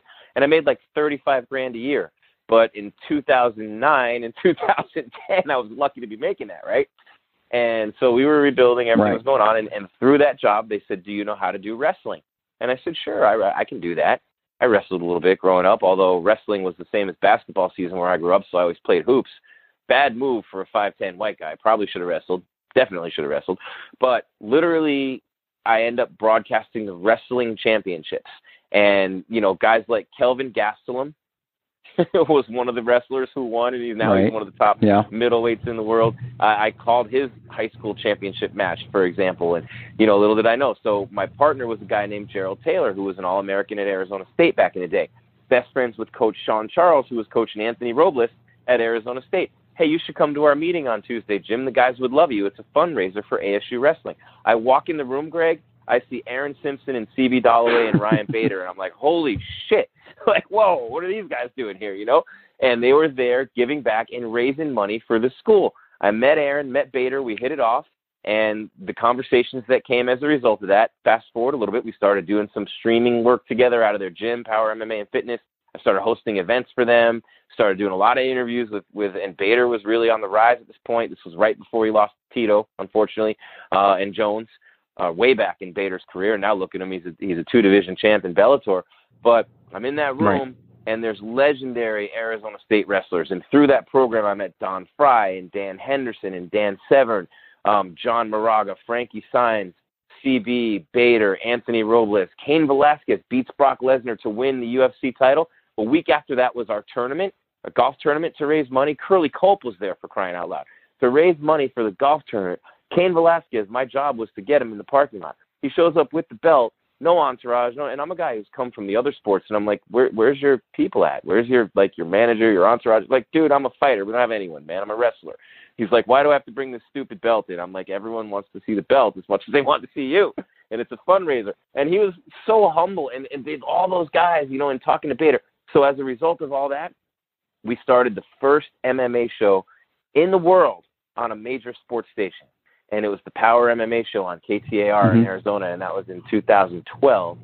And every week it was me and Ryan Bader and Aaron Simpson just sitting there talking shit to one another. Mostly them talking shit to me and making fun of me. And I listen to that. It's, it's I was, you know, I've been in Arizona since 2006 for the second time. The first time I was out here was 2002, 2003 before we moved to Connecticut, and I used to listen to that show. So it's funny because I went to the first time I moved out to Arizona it was to go to graduate school, and I studied higher and post secondary education. And I actually went to graduate school with Aaron Simpson. Um, he was in our class. Smart 'cause guy. He was at, at the time he was coaching, and, He's and a smart and- guy. yeah, big time. But what's hilarious is so we had a class, and and basically the class it was required in Arizona. You had to learn about the community college system, and our professor, Dr. De Los Santos, he had we had to submit quiz questions every single week. We had to submit ten quiz questions, and he would pick from our quiz questions that we emailed to him, and he would put them on on a you know quiz, and and if you used your question, he would say whose question it was, and Aaron Simpson always submitted 10 true false questions and the answer was always true. And and so if you saw an Aaron Simpson question, you knew it was true. And and we would send them to a listserv. Like and the, and the person set it up so we could see everybody's questions ahead of time. And Aaron Simpson's were always false questions. And for the very last test, he submitted 10 true false questions and number 10 was false. And the instructor put that question on the test because it was the only 16 weeks or whatever week semester was. Only time he submitted a question that wasn't true was number 10 of the very last week. He submitted false, and that one made the test because he was like, he was like, I don't care if it, it was a poorly worded question. I don't care what it was. When Aaron submitted a question that was false, I had to use it. And and a lot of people put true because they just knew that whenever Aaron Simpson submitted a question, it was true, but the answer was actually false. And Oh, you know, and guy. obviously his, his yeah, it was just, and then of course, you know, a few years later, I'm sitting there watching UFC at a bar with some friends of mine, and there he is fighting in the UFC. So it was just He was a insane to see good fighter. Chael Sonnen at one point thought Aaron would be the guy to beat Anderson Silva, and he had some really big fights and some great wins in his career. But what a smart! He's such a funny guy. Aaron Simpson, I love him. Um, the show ended, and we all went our separate ways, and you know it was unfortunate. But Bader started getting really big, and his wife was having kids, Mhm. Darcy, and you know Aaron, and and there were some business things going on back then with a guy, and I don't want to say any names, obviously, but a guy really kind of did us wrong financially and screwed us all up and and man he lost his company. And I don't know he was really doing some bad things but um it, it, this was 2014 when the show ended. But to this day that might be the most fun I've ever had with a radio show because those guys I mean it was a locker room but it was a wrestling locker room. And I, I like I told you I had played Right. basketball. I had to choose between the two and I mean, Bader would walk up behind me and slap me in the neck as hard as he could and almost knock me out. He'd slap me in a rear naked choke and tell me it was 5% pressure and I'd feel like my vocal cord was going to fly out of my ears, you know. And uh, and Aaron would just yeah, shut up, Jim. No one cares. He was a ball buster, but he was so funny. We took photos for the show, and uh, Melissa Lynch was taking the photos for us. At the time, she ran all of Arizona for NOS Energy Drink. She then became my girlfriend of almost seven years. We're not together anymore, but we started companies together. She's taking the pictures, and she's a guy. She's a guy's girl. She's taking the pictures, and and she's just talking shit with all of us and they're all laughing hysterically and she's trying to keep a straight face and i'm just taking the photo i'm like what the fuck are they laughing at aaron had his balls out and I, i'm the only one who didn't know i love him smiling taking pictures with aaron simpson's balls hanging out that's the kind of stuff that i remember and you know it, it sounds crude it, i mean it is crude but it's wrestling locker room humor and I was Oh, yeah. the only one who was never in on the joke, and it became like the running thing. It, it just, man, it was one of the best times of my life with those guys. It and Ryan Bader, I want to say this about him. I I don't think I've ever met an elite. Uh, there's a few like Mike Lowell, um, like uh, like uh, who else? Oh, Bashan Leonard, for example, or like a like a like a Jason Taylor, a Derek Rogers. Um, uh, Pat Tillman was unique in his own way, but I'm talking about just the nicest guys I've known. Um, there have been some really Luis Gonzalez. There's been just the whole Diamondbacks 2001 team. Just some great people I've gotten to know over the years. But Ryan Bader is one of the nicest, top three nicest people I've ever met in sports. And you know, you don't want to piss him off, obviously, but he's a great dude.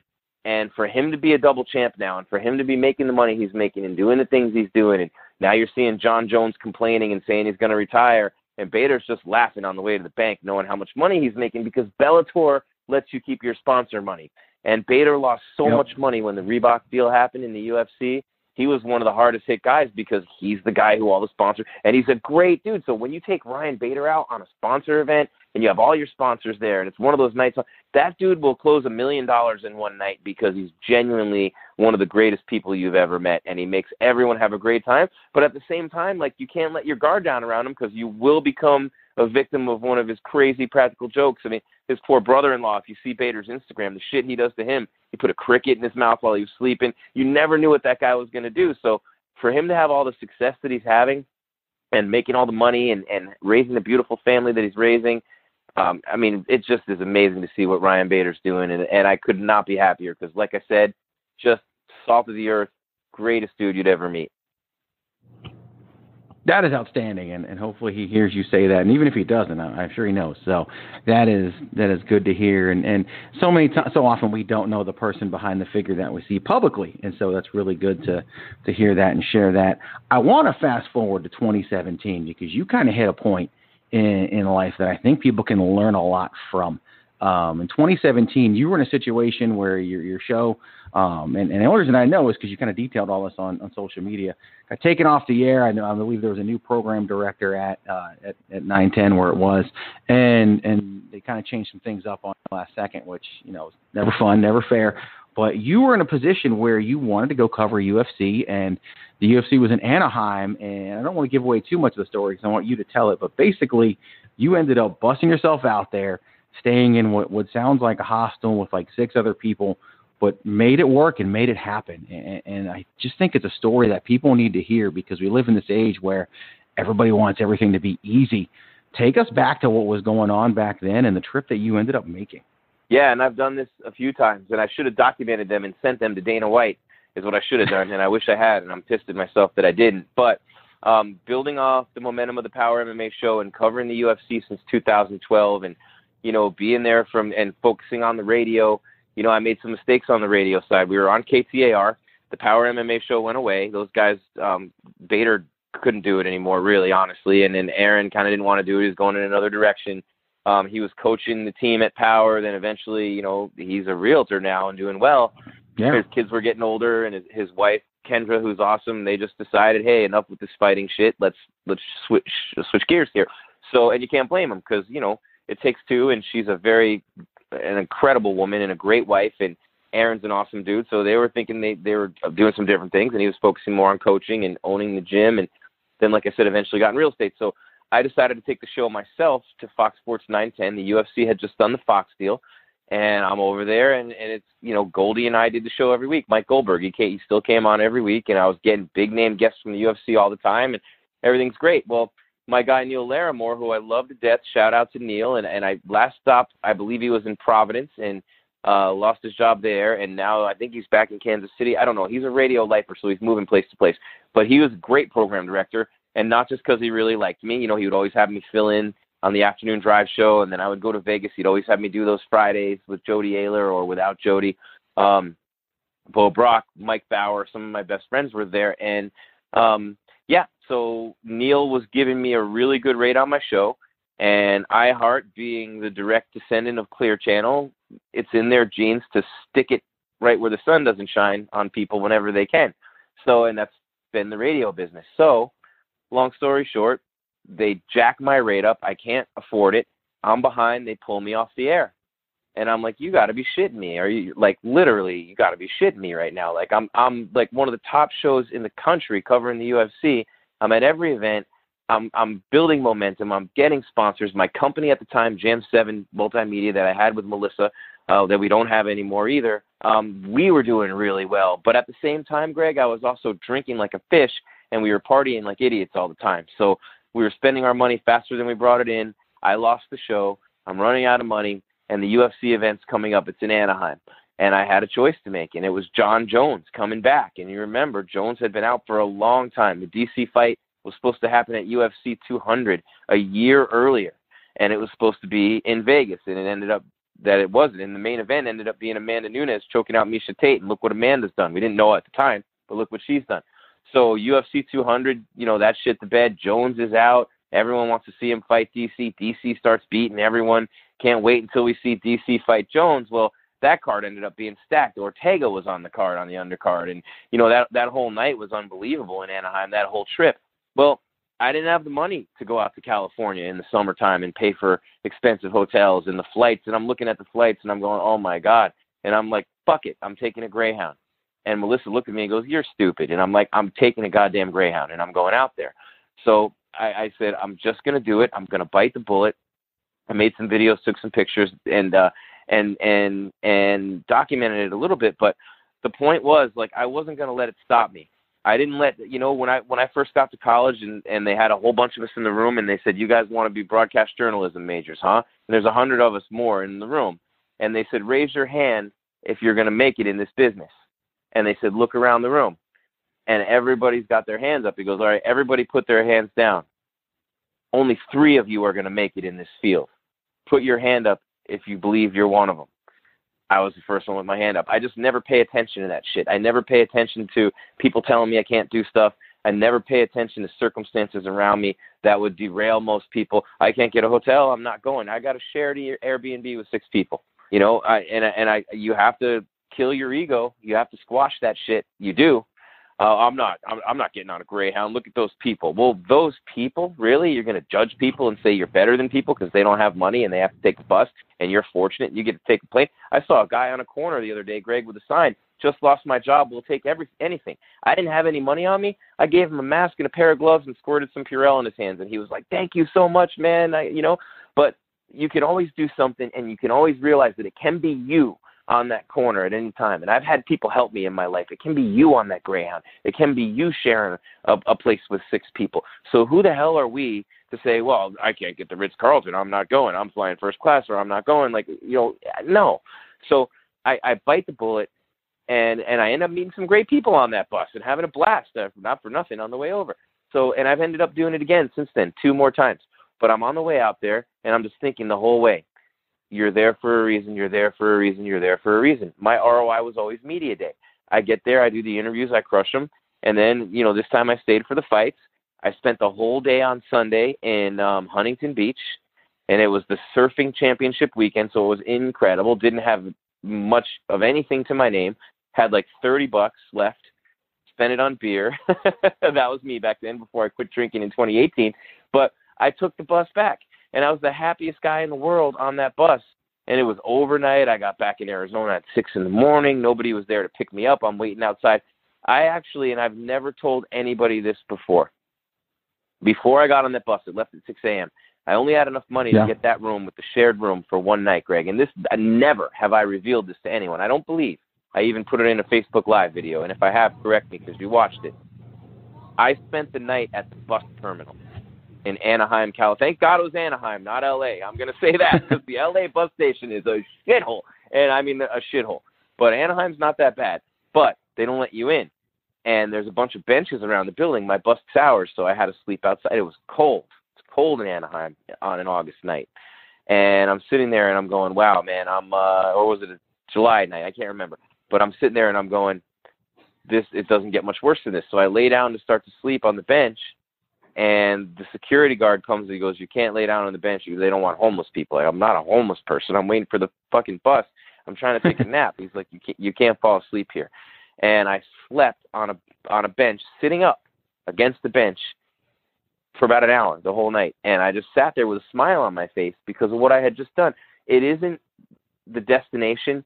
It isn't the way in which you do it. You know, I, I love hip hop, but I also grew up on heavy metal. Steven Tyler, life's a journey, not a destination. If you can't learn to enjoy the journey, and I mean even the shitty parts of the journey, because we learn so much from them, Greg. We learn so much from the shitty parts of our journey because we make them shitty and we don't do them. A lot of people don't. Or we embrace them, we lean into them, and they become great experiences that define us. And this experience that I just finished telling you about is one of the defining moments in my MMA career because I knew at that moment nothing would ever beat me. No competitor will ever outlast me. No one will outwork me. Nobody will ever have more passion, and no one will endure more shit to get there and do the job than I will. Does that make me better than people? Does that mean they don't have bigger followings? No. It just means that no one will beat me in those areas. And it also means that I can teach my kids, I have three of them, no matter what happens in your life. My son's a senior right now. He missed senior prom, he missed graduation, he missed Yeah. all the say goodbye shit.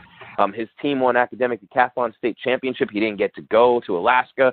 And I get to teach Mhm. him, hey, life is going to shit on you, man. You're going to have times when it isn't fair, when you want to just not get out of bed, when you want to crawl into a hole, and when you don't want to do anything.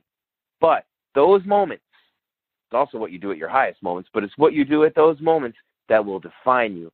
And and they will define your character and what people think and say about you as it relates to whether or not they're going to hire you or pay you is going to be based on the character that you build in times like these. I, and I love that story. And I hadn't heard the part about sleeping at the bus terminal. So that is just so awesome to hear and see. And, and, and hopefully people can learn from that. That's why I do these. That's why I do these interviews because anybody can sit here. Not anybody can, can sit here and am, analyze MMA, especially not like you. But it's these life experiences that make us who we are. And that's just something that is just so amazing to hear. And, and I really hope that someone, I know someone's listening to this, and this is the kind of show that can, you know, people can stumble upon two years from now and, and hear a story like that and realize what they can pull from it. And that is just an amazing experience to hear that you had. Now, I want to fast forward, even though there's a story in the middle that I'm going to talk about. I want to fast forward to recently because you got to attend UFC 250 and only one of 10 media members selected to do that. And that's a very different story. How'd that come about? And then tell everybody what you had to go through because this is a very different experience. Yeah, you got to live it up at the Bellagio, but there's quarantine involved. There's a lot that happened at UFC 250. So while it, it's it's a completely opposite story, it really is just a tale of two, you know, two two sides of the same coin. So what was that experience like at UFC 250? All right, so I have to set this up, if you don't mind. I'm going to give you a little backstory.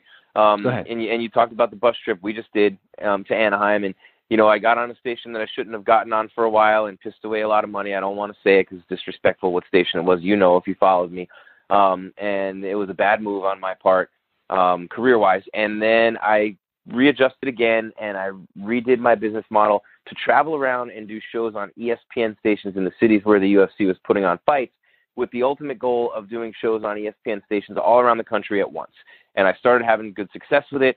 Um, we did it in Vegas January 17th with Kelvin Gastelum, um, and it was uh, actually January 18th. The 17th was my birthday. Kelvin came out and did that one. We did it in February in Albuquerque with the karate hottie Michelle Waterson, and did it again in Vegas in March. And um, just you know, proved the concept. Everything's going great. I'm up there for the Israel Adesanya fight against Yoel Romero. The coronavirus is hitting. People are starting to take notice of it. Things are just whatever. And so all of a sudden, you know, I'm in Vegas till that Tuesday. Well, they shut down Vegas on that Thursday. I was there until two days Right. before they shut it down. That weekend, a lot of people got coronavirus in Las Vegas. I feel like I had, but we all do, because we're, oh, I think I might have gotten it because I was there. but you don't really know. Um, but I did get tested recently, and I'll get to that in a minute. So I readjusted my business model. Everything's going great. I get home from that trip, and my girlfriend tells me that she doesn't want to be together anymore. She wants to be single. She doesn't believe in me like she used to. She's tired of the circuitous route and and all this stuff that's going on with my career. She she doesn't want that anymore. And I heard that before from my ex-wife. And I'm like, well, my career's undefeated. You know, you know, my my dad tried to stop my career. My ex-wife's tried to stop my career. My friends, people have tried to tell me my career is undefeated and you won't beat it. No one will beat it. So she breaks up with me after seven years, heartbroken. And then at the same time, I can't travel. My business model is kaput because the money's starting to go away and I can't do the ESPN shows. So I find myself almost back like I was when I got the high school job going, what the hell do I do, right? So thankfully I got a job at Neuroforce One. Kareem and Jesse and those guys, they had been with me from day one. They did their launch at my my show outside the arena in Glendale for the UFC here with Henry Cejudo and Mike Goldberg. And everyone who goes there becomes part of the family. So they hire me. Jesse Nunez with the Elite Amateur Fight League, who's used me for years as a play-by-play voice, also hires me as his director of uh, of creative content. So now I have two jobs after not having a job for like 20 years, you know, and just having my own company. So then I don't think I'm going to be able to cover a UFC fight for a long time. So now I have no girlfriend. I'm working two jobs, and if you'd have told me this a year ago, I'd have told you I'd give you everything I'm going to make for the rest of my life. If you had told me this would be my life now, I would have bet every dime I'll ever make that you would be full of shit. Well, guess what? Here's my life. You, never know, right? The the COVID 19 thing hits out of the blue out of the blue, Greg, and it's three days before the event on a Wednesday. I get an email from Chelsea Sullivan, who I love at the UFC, Dave Lockett, all them, Chris Costello. Chelsea's, you're approved for UFC 250. And I'm like, is this a fucking joke? Like, I, I didn't get approved for Jacksonville. I probably couldn't have gone anyway, money wise. And, um, you know, I'm thinking, man, everyone's there. The schmo's there who I love. I've become buddies with him, and I've been friends with Helen Yee a long time. And, you know, just so many people I know and love, and I'm always rooting for them. Um, and you're not part of it, and it pulls at you. And you're like, I've been going for years, but I'm not one of the bigger ones. And you know what? You got like I talked to Henry Cejudo about it, and he said, you know what, Jim? Get on the fucking podium. And I said, what do you mean? He goes, I'm a gold medalist, man. He goes, there's three people on that podium. There's ten. And if you ain't one of the ten, and I was like, all right. So I started being a little more aggressive. Great advice from Henry, who's become like a brother to me. Um, get on the Yeah. podium, Jim. Simple. Get on the podium. All right, I'm on the podium. I'm going to work to get on the podium. And I didn't think it would happen anytime soon.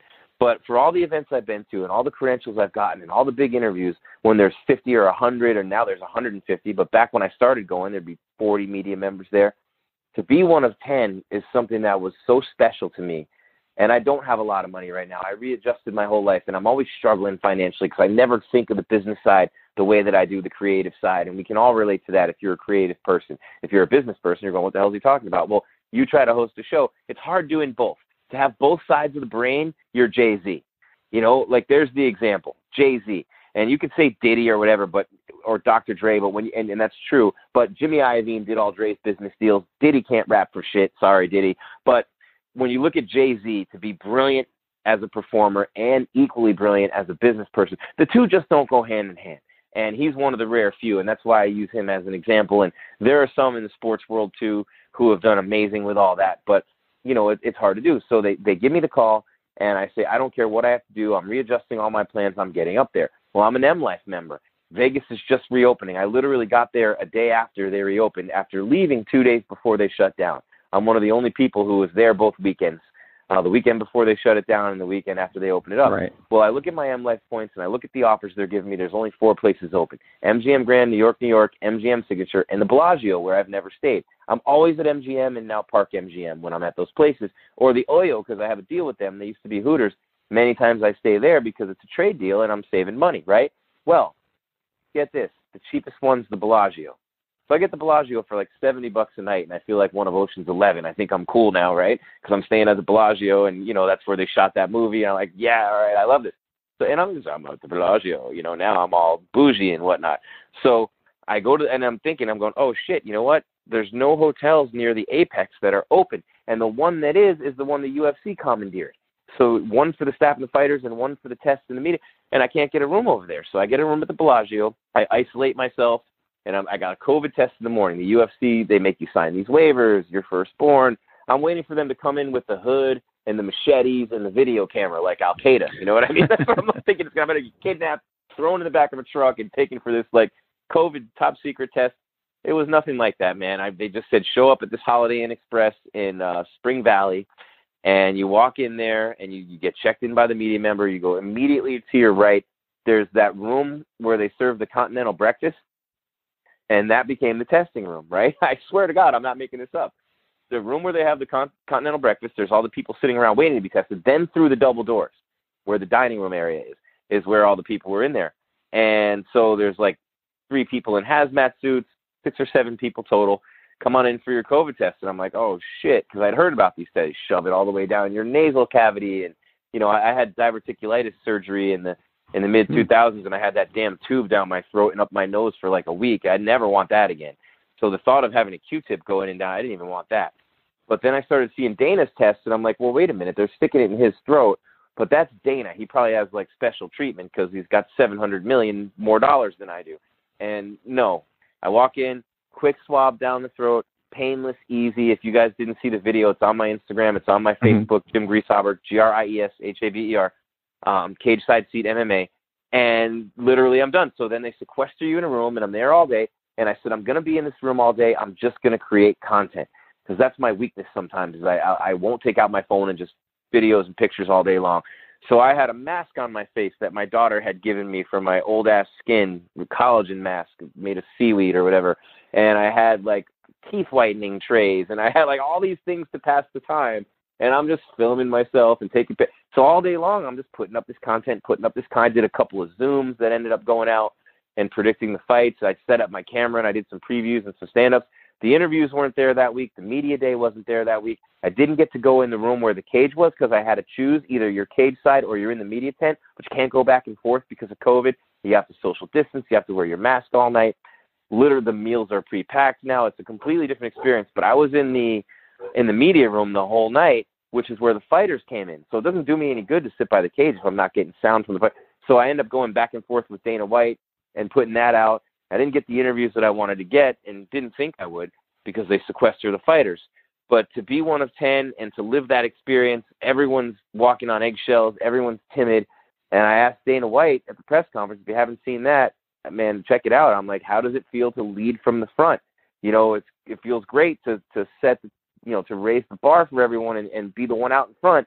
But Dave Lockett, the UFC's PR guy, who's a buddy of mine, um, just we were talking that night, like, you guys are leading from the front. The UFC, the whole Vegas strong thing. Um, Black Lives Matter. The UFC was one of the first to address that. Um, they're they're always leading from the front. As much shit as people give Dana White, I love Dana White because he's his first of all he's going to lead from the front. And he's not going to be afraid of anyone because if you don't like it, fuck you. And those are his words, not mine. And he says them every press conference, so it's not like I'm you know giving you a news flash here. But he's leading from the front, and it's it's lonely leading from the front. It takes balls of steel from the front. The NBA didn't do it. Baseball didn't do it. These commissioners are Goodell with what he did with with Colin Kaepernick screwed the pooch a million times. He could have diffused a lot of this. The NFL could have raised hundreds of millions three fucking years ago and eliminated a lot of the shit that's going on in this country right now. And don't think the players don't know that. Wait until you see an NFL game this year and see how many people. Everyone's kneeling. The coaches and the whole crowd will kneel. Goodell could have stopped that whole shit. He doesn't lead like Dana White leads. Now, I'm not comparing the two because you got all those teams and all those players and all those organizations and all that TV. It's different when you're Dana White and the fighters are contractors. It's different. But if Dana White had been the NFL commissioner, I believe at that time, there would have been more decisive action. So for him to lead the way he did in that press conference, I'm asking him about it. And so then he's like, yeah, he's like, man, he's like, he's like, he goes, you won't believe the shit I'm going through and the calls I'm getting and the people who are coming down on me and all that. And I go, Are you still waking up with the same piss and vinegar every morning? And he goes, Oh, fuck yeah. And so it, it just ended up being an awesome exchange between the two of us, albeit from a crowded room of media people, only 10 of us. But the best thing about that was they gave us each our own microphone. And once you give me a microphone, there's no way in hell you're stopping me. Uh, I told the guy at the Conor McGregor Cowboy Cerrone press conference, and I love him, Brian with UFC. I'm like, dude, you got two choices. I said, he goes, what are they? I said, either way, I end up with the mic. I goes, what happens to you? That's your choice. And he goes, what do you mean? I go, you can walk up and you can give me the mic, or you can get tackled and I take it, one or the other. and I was half serious, but I, you know, like he kind of looked at me and I'm like, dude, this is you're not keeping me off this press conference. And I got two questions in or three questions in at that one, and You know, it, it's just it always ends up being a, you you have to fight for what you want. Sometimes you got to take a bus. Sometimes you got to isolate yourself and be quarantined and get a COVID shot and spend most of your money going up there. You got to stay with friends. You got to you got to do what you got to do to get yourself in that position. But once you go through all that shit to be in that position, that's the hard part. What am I going to do with a microphone in front of Dana White that's going to be worse than sitting on a Greyhound for six hours or sleeping on a bus bench? What am I going to do with a microphone in front of Conor McGregor that's worse than you know being sequestered in a hotel room all day? And you know, I mean, it's it's literally what, what am I going to do that's worse than leaving my kids on Father's Day to go cover an event? What am I going to do that's worse than missing little league games and recitals and performances?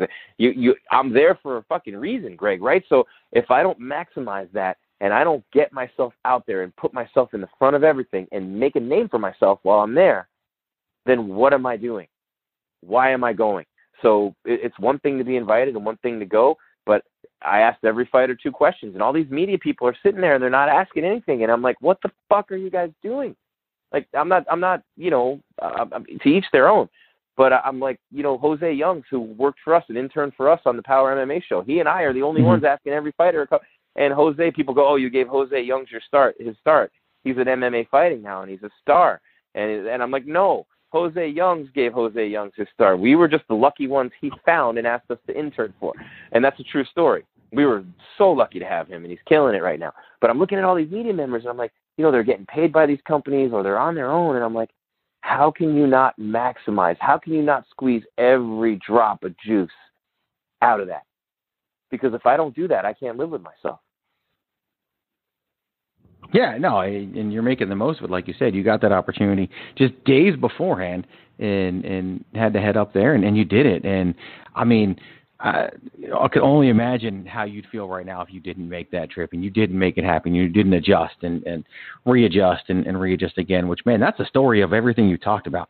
You're like Captain Readjust, and and that's what you've done so often in your life and, and continue to do. And that's what we all need to do. And we all hit forks in the road in, in moments where we have to readjust. And it's just, I mean, if anybody's in a rough spot, they need to listen to this stuff and hear what you've done and how you've always made the most of it and always been that positive force. And and and it's always, you know, it's, we all have our moments where we're not feeling positive, but we got to pick ourselves up the floor and off the ground and, and and make it happen.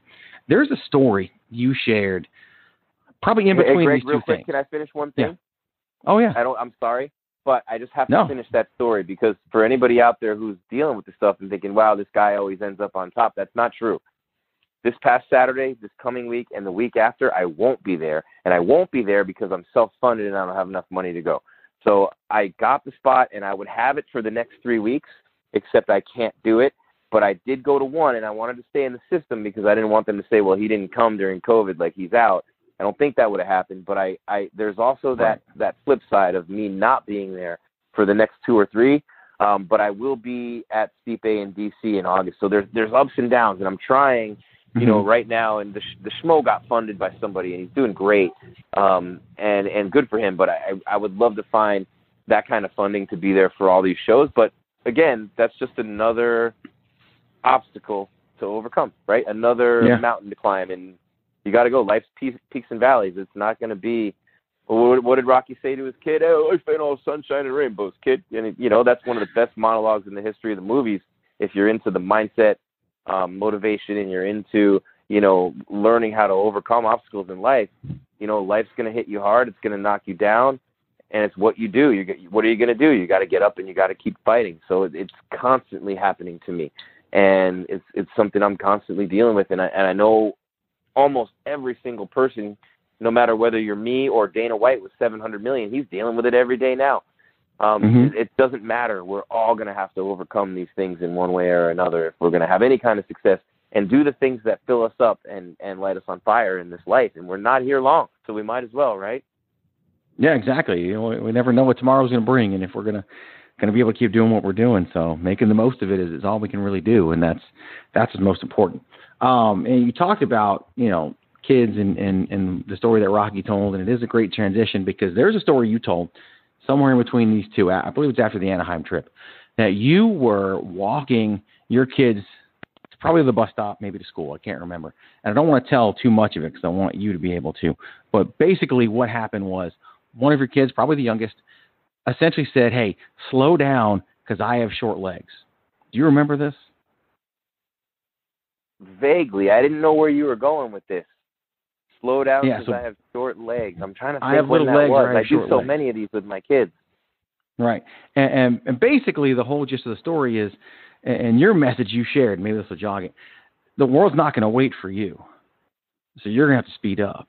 And and and I remember because you, you told the story, and you guys are booking it, trying to get to the the bus stop or the school, and probably the youngest they said, "Hey, you, you guys need to slow down because I have short legs," and you were like, "No, you need to speed up. You're going to have to walk faster because you have shorter legs." And it's such a great message, like you can't expect the world to adjust for you, yet people do. So many people expect the world to adjust for them, and and and then they lose out in the end. But you're like, no, you got to speed up. And I'm sure people would hear that as a parent and and scoff at that and think that's the worst thing you could say to a kid. But it's not. To me, it's the best thing you could say. Oh no, I agree with you, man. And we're East Coast in this regard, and we're this is generational too, I believe, because yeah, fucking millennial participation trophies have ruined America. No, I'm just kidding. I don't want to. But I mean, in a way, it's true, right? So I don't um, disagree with you, played- not at all. When my son first played baseball, they tried to give him a participation trophy. I said, if you give him that trophy, I'm throwing it in the garbage because you shouldn't get a trophy for participating. We paid for him to participate so he can have an activity to do. You shouldn't get a trophy for showing up. Showing up guarantees you nothing in life. Sure, you got to be there. Like I got to be there. I got to show up at these events. But if I show up and I sit on my hands and I don't say a word, then what am I really doing? So I remember the day you're talking about, and has always been something I tell my kids: the world waits for no one. If you're constantly expecting people to adapt and adjust for you, you're gonna have a long fucking life and you're to have that victim mentality that people can't stand. You're never to be a problem solver. You're not to figure out how to get shit done. You have to keep up in this world because if you don't, no one gives a shit. And that's true. And I don't talk to my kids like this. Sometimes I do. But no one gives a shit, Greg. No one cares. If you can't keep up, if you can't lead the way or at least keep up, whatever field you're in, if you're a doctor and you're not keeping up, you're a surgeon and you're not, my son's going to be a neurosurgeon. You're not keeping up with the technology and you're not keeping up with the new ways to do surgery, people are going to pass you and beat you and eventually you're done. If you're in technology, these new phones we get every time, you know, TVs, every single thing we use in the world, technology, if you're in that field and you're not staying up to date, if you're not doing continuing education in whatever field you're in and getting better and keeping up with what's going on, and not only keeping up with it, trying to stay out in front of it, which is futile. You know, it's like trying to catch Michael Phelps in a pool. Good luck, right? But you're trying and you're not saying, but Michael, you're six inches taller than me and you practice every day. Like, you know, you swim. You know, if there's a shark chasing you and you got to get to the boat, you'll swim like Michael Phelps, guaranteed, right? Uh, he'll still swim faster, but you'll get the most out of your body that you can get out of it. And what I want my kids to realize is, look, whether you're white, whether you're black, whether you're Asian, whether you're you know Mexican or or whatever you, I have friends all over the world from different places in Europe. No matter what we are, male, female, young, old, you can use any excuse you want as to why you're not where you are or not doing what you want to do or quote someone's keeping you down. And many of those excuses, as we've seen especially recently, are incredibly valid. There are people whose excuses are legitimate. But did Martin Luther King use an excuse? No. Has you No. know Jack Mize? You ever see him speak? Has he used an excuse? What about Kerwin Bell, the guy with no arms and no legs? Right? Isn't that Kerwin Bell? Yeah. Trying to, as I might have my, my yeah, He no arms, no legs. He's one of the top speakers in the world. He has a better excuse than anyone. My friend Dallas is in a wheelchair. He got in a bad car accident at 18 years old. Great looking kid, stud athlete, has been in a chair for 20 years. He goes to the UFC and covers the events. He doesn't use it as an excuse. He could use that as an excuse all day long. You ever see someone trying to get around a media day and get around reporters and microphones and fighters and lights in a wheelchair? Good luck. He does it, right? There's no excuse that can stop you. There are excuses as to why it's harder for you than other people. You might have shorter legs, so you better fucking run. you know what I mean? Because what I, Yeah. I you know, Greg, um, this is one of the ways that I learned this, and I always bring everything back to sports. I go to the University of Miami in 1994, and I try out for the baseball team, being an idiot that I am, thinking, yeah, they're only like number one through three in the country every year. I'm sure I can make the team. This is before Rudy, and I was a decent player, but come on, right? So I go to Jim Morris's office, and I proudly announce to him who I am and what I'm going to do, and you know, there's a day when you can try out. I'm playing third base, and he's talking shit to me, you know, before. He's like, "Sure, you're gonna be good. Oh, you're gonna make the team, huh? Yeah, well, you know, I'm coming in here, right? You know, we have the world too. Like, coach, don't worry about it. I'm gonna be your utility guy. I'm gonna be the guy who fires everyone up. I'm a practice player. Blah blah blah. You know. So, and, and I said, I'm I'm coming to be a broadcaster, and my dream is to be a baseball announcer. So, I'm playing third base. I'm diving all over the field, like every ounce of energy to throw the ball. I'm dirty. I'm sweating. I'm all cut up.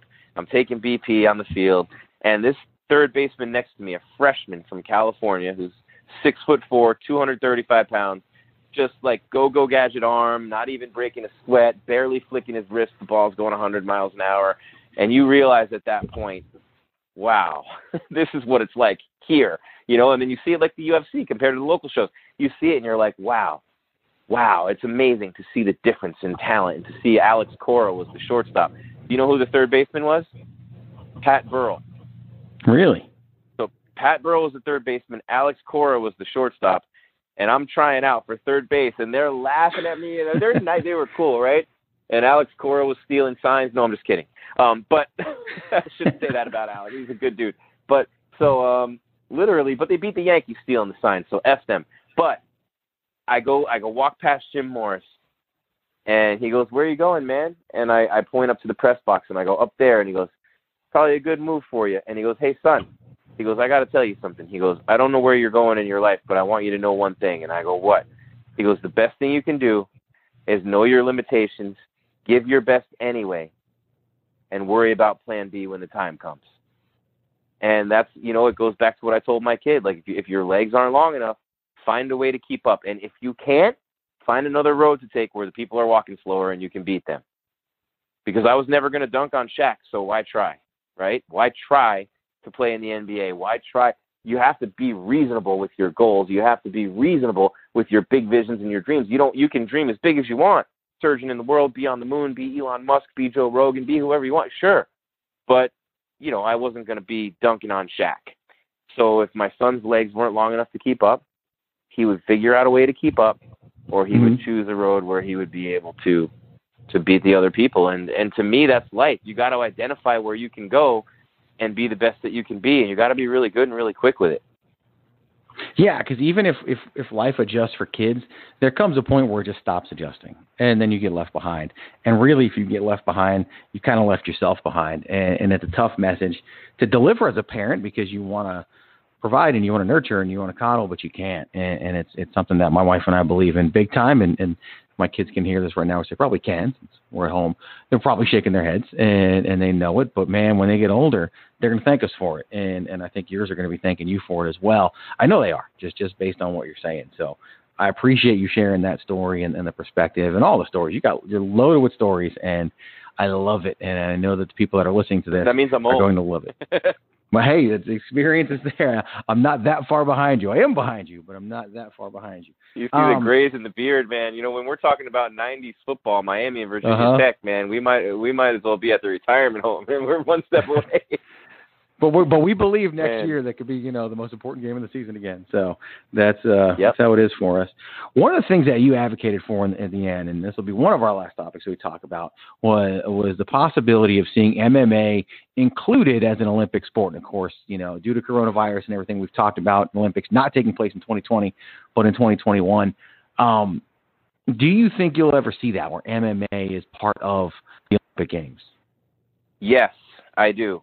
And I have a lot of good information to back that up. But the first thing I want to say, um, Dana White is going to be a big part of that. And it's Mhm. not what Dana White's going to do, it's what he's already done. And the Fertitas and, you know, and, and now the ownership group with Ari Emanuel and the ESPN. How many of you ever thought the UFC would be on ESPN? How many of you ever thought the UFC would be number one on ESPN? Now there's Right. nothing else on ESPN right now. But this time, this coronavirus, the UFC is the only game in town. UFC was the number one hashtag on Twitter the day the riots started. Above the riots and above coronavirus, the UFC and MMA were ahead of them on the trends, which is unbelievable, right? But not really when you think about the mentality of the world. But the reason I, I say that is to give you a little bit of context. Uh, for about a year and a half, we did a lot of work with UMAF, which is the United States branch of IMAF, which is the International MMA Federation, and Mhm. they're working to get MMA into the Olympics and have it recognized. Now, IMAF on the international level, they're so far ahead. The UFC loves doing shows overseas. Our problem in the U.S. is every state has a commission. Every state has Right. different rules. Can you imagine if a touchdown was six points in Baltimore and four points in Pittsburgh? I mean, that's what we're dealing with. It's, it's exaggerated, but so it's literally it's been in the works for years. A lot of the individual disciplines are or have been in the Olympics, whether it's boxing, whether it's judo, whether you know different things like that, kickboxing, have been in international competition and, and done really well. But more so than that, the MMA fighters have become way more famous than any of those other athletes, with the boxers notwithstanding. But even now, the boxers included, because as Dana so eloquently pointed out a couple days ago, Top Rank almost lost to Cornhole the other night in the ratings, and then he had a few choice Right. words for Bob Arum. But, but with what the UFC's done, you look at Bellator's numbers with Coker and my buddy Mike Goldberg and John McCarthy and what they're doing. They they get over a million people on some of their shows and and the sport in general growing the way it is and so many young kids training now. I believe that the Olympics, like every other organization in the world, NCAA can say what they want about amateur shit. They're all full of crap. We've known that forever. Um, and it wasn't exposed for the longest time, but now it is and the NFL and the NBA and the UFC and every sports league ever invented, every sports competition ever invented, they follow the money. Well, the bigger MMA gets, the more money, the more Conor McGregor's come along, the more Ronda Rousey's come along, who was an Olympian, the more Daniel Cormier's two division champ, who is also an Olympian, Henry Cejudo, Olympic gold medalist, two division UFC champ. The more Olympians who become famous and start advocating for it, the bigger the names become on these boards. And now IMMAF, and I don't know how many countries they're in now, but uh, it's a ton of countries, like over, I mean, over a hundred countries. And in the U.S., UMAF, what they do, sanctioning and putting on national championships, sending fighters to the world championships, um, and it's been amazing. It was amazing for me to be a part of it for two years and see how they did it. But their number one objective is to get mixed martial arts in the Olympics, and I believe it will happen. I believe it will happen at first, obviously, as an experimental sport but it's so much better than almost every other sport. I think the the, the hard part is, Greg, and this is where the IMMAF World Championships were they're brutal on the fighters mm-hmm. because you had like a two pound allowance every day. If you weighed in at your weight, maybe a pound and a half allowance every day. Fighters ended Right. up competing four or five times in five days to win a gold medal. That's brutal for a fighter that's used to fighting like once every two, three, four, five months. But Yeah. you know, when you when you want to win a gold medal, you have to stay on weight, which means you get the fighters fighting more at their truer weight without these drastic weight cuts that we see on the professional level, which is actually way better for the fighters and way better for the sport. I do believe that that system would work at the Olympics, and I believe that it will be there. Yeah, you know, people can go to it's immaf.org. Their site is loaded with some great information as I'm checking it out Oh. right now because they are all over the world. And and, and the sport it, it looks different. Yeah, it, it, it's it's it looks like something you could actually see at the Olympics, and and I could really could really see that happening. You, you brought up something that I just want to dig into real quick because you talked about cutting weight, and I was a high school wrestler, and I my high school was very different about cutting weight than most because my high school coach had actually uh, in in prior experiences, and he was a two time Division two national champion many years before that. But he he lost a friend due to extreme weight cutting in, in wrestling, so we had to make a certain weight by Thanksgiving and live there for the rest of the wrestling season. And I did it was just reminded because we would go to huge tournaments, two three day tournaments, and and I remember because we'd have a, a match on like a Thursday, and then Friday was day one of the tournament, Saturday was day two, Sunday was day three, and you get a pound every day, and you just love getting that pound every day, and it was just such an, a, you're just so happy to get that pound and be able to eat something after because you had to weigh in every morning, and just it, it, it's a world that I don't think people can understand. Can anything be done about cutting weight and, and just to make it better for the human being side of things? Mm, man, it's you know It's hard. Unless it's unless it's universal. But California has done some things where you have to weigh in within a certain number of pounds on fight day because you've had guys who are 25 pounds heavier 24 hours later when they're Yeah. you know and when when they moved the weigh-ins to the mornings and gave them 36 hours to you know get rehydrated and you you weren't when the weigh-ins were the, when the ceremonial weigh-ins were the official weigh-ins in the afternoons and they had mm-hmm. 24 hours before the fight you never saw the best version of those fighters in the cage Right. which was the heavyweights you never saw it because that was them after a weight cut without being properly replenished and refueled. Now you add 12 hours, it changes a lot, or or eight hours, 10 hours, whatever. It changes a lot, but you're still, I don't believe, getting the best version of that athlete after what they're doing is basically sucking all the water out of their mm-hmm. body based on perfect timing, sucking all the water out, getting off the scale, putting it all right back in. That's what they're doing. That's what a weight cut is. You know it. I know it. Most people don't know it if you're listening. You're literally draining the fluid from your body, which, as you know, the human body is made up of what? Water. You're fucking Yeah. with your life when you're doing that, right? And people have died from it. Um, you haven't had a high-profile UFC fighter die from it, but you've seen, and, and you had fighter. I know Tim Means for one collapsed in the sauna. You've had people who were close. You've had Mhm. Khabib going to the hospital because of it. Remember when he was going to fight Cucuy a few years Yeah. back? Um, the week of the fight, you've had a lot of incidents with it with with high name fighters who could have had some disastrous consequences. But until you have everybody fighting within a few pounds of what they walk around at, you know, um, I was happy when Kelvin Gastelum, we talked about him earlier, my buddy, good friend of mine.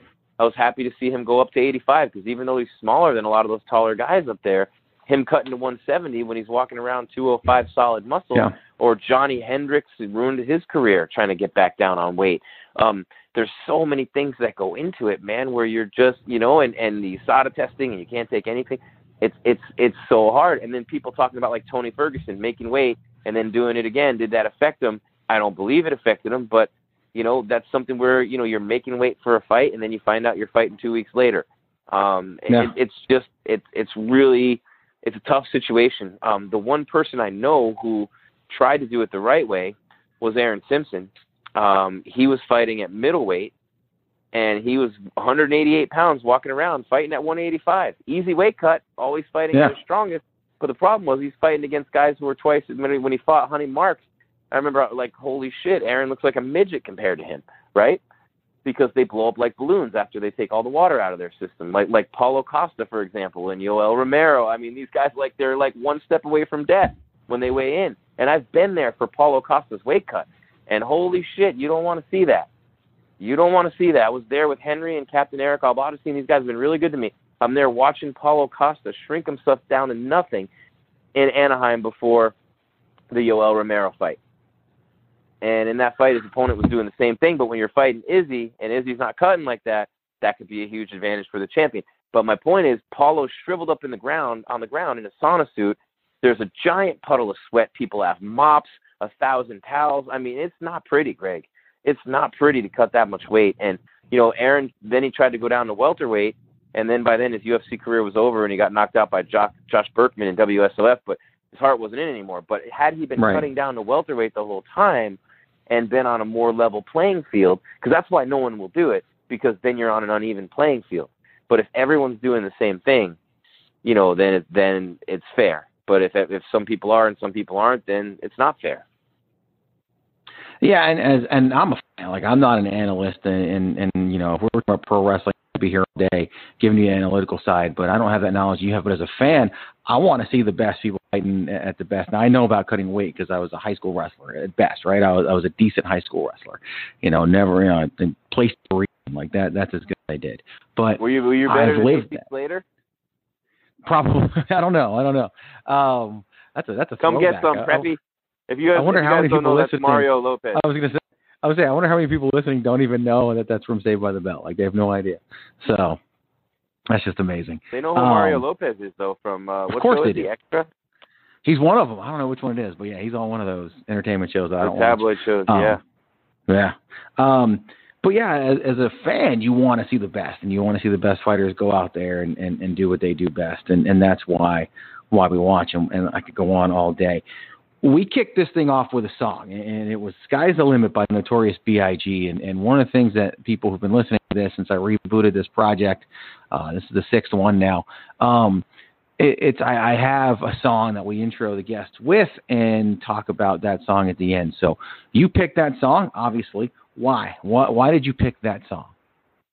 Uh, well, I can pick the song that I would really pick. My number one song. I used to ring announce for years, and you know, I mean, I would I would always listen to, um, and I don't even want to say it because of what's going on in the world. I want people to say that I said this word, but Jay Z and Kanye West in Paris. You know, Um, and you know, there's a there's a verse at the end of that song where it's, the stars is in the building, their hands is to the ceiling. I know I'm about to kill it. How you know I got that feeling? You are now watching the throne. Don't let me get in my zone. I love that verse, and I always play that before I do anything.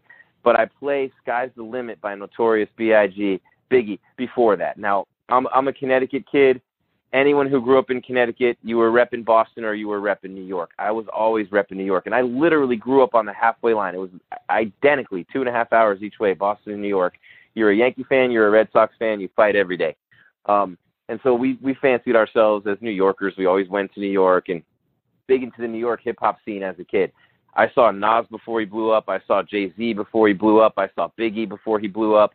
I saw so many of the biggest rappers, Busta Rhymes, before they got big because that's how you get big. You put on concerts in the park, and you know I saw basketball at the Rucker, and you know there's things about New York City. And back then it was all about MCs because it used to be about the DJ. And then all of a sudden, here comes LL Cool J at 16 years old, and here comes Rakim, and here comes EPMD, Eric and Parrish, and here, you know, all these guys are setting the table, and then that next generation hits. And Tupac's East Coast, by the way. Sorry, all you West Coast people. He was born in New York and raised in Baltimore, a little bit on in Oakland, but Tupac Shakur was East Coast to the bone.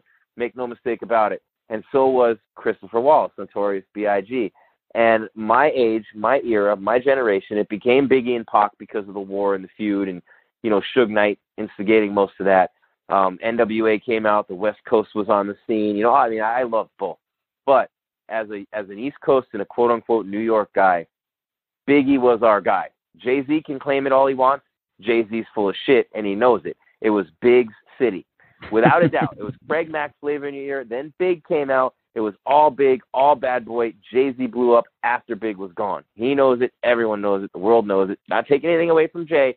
He inherited that throne, and he took it from Nas, which I never thought he would do. But Biggie was our guy.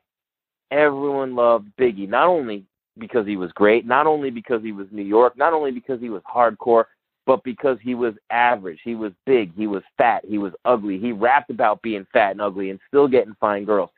He was the American dream from Bed-Stuy, right? Selling drugs in the streets, having no money. Um, the song talks about him sewing tigers on his shirt because he didn't have the money for the fancy clothes. I actually did that. My stepfather was an upholsterer, tried to make me a knockoff version of a fancy shirt because we couldn't afford it, and he saw it on the Cosby Show, and he thought he, he thought he could do a better job than what they did for one of the Cosby kids. True story. So I I did so like an alligator on my shirt for Lacoste for Izod. So Biggie was like, I'm sewing tigers on my shirt and alligators. You want to see the inside? I'll see you later. So when I heard that song, that's when Big elevated. And if you watch the movie Notorious, he's smiling in the studio because he knew he had made it and he had evolved and he was as far from the street as he could be. But it's such an inspirational song. He talked about going from ashy to classy. He talked about no one ever being as broke as him, and he raps about what happened in school and how you know people buying him milks at lunch, and and it just just talked about his journey to making it to the top. And the last line of that song, which I I, I didn't hear in the intro because it's not at the beginning of the song, but I'm hoping we hear it at the end, is "Stay far from timid, only make moves when your heart's in it, and live the phrase sky's the limit." Right? Stay far from timid. Don't be afraid. Only make moves when your heart's in it. Only do stuff you love.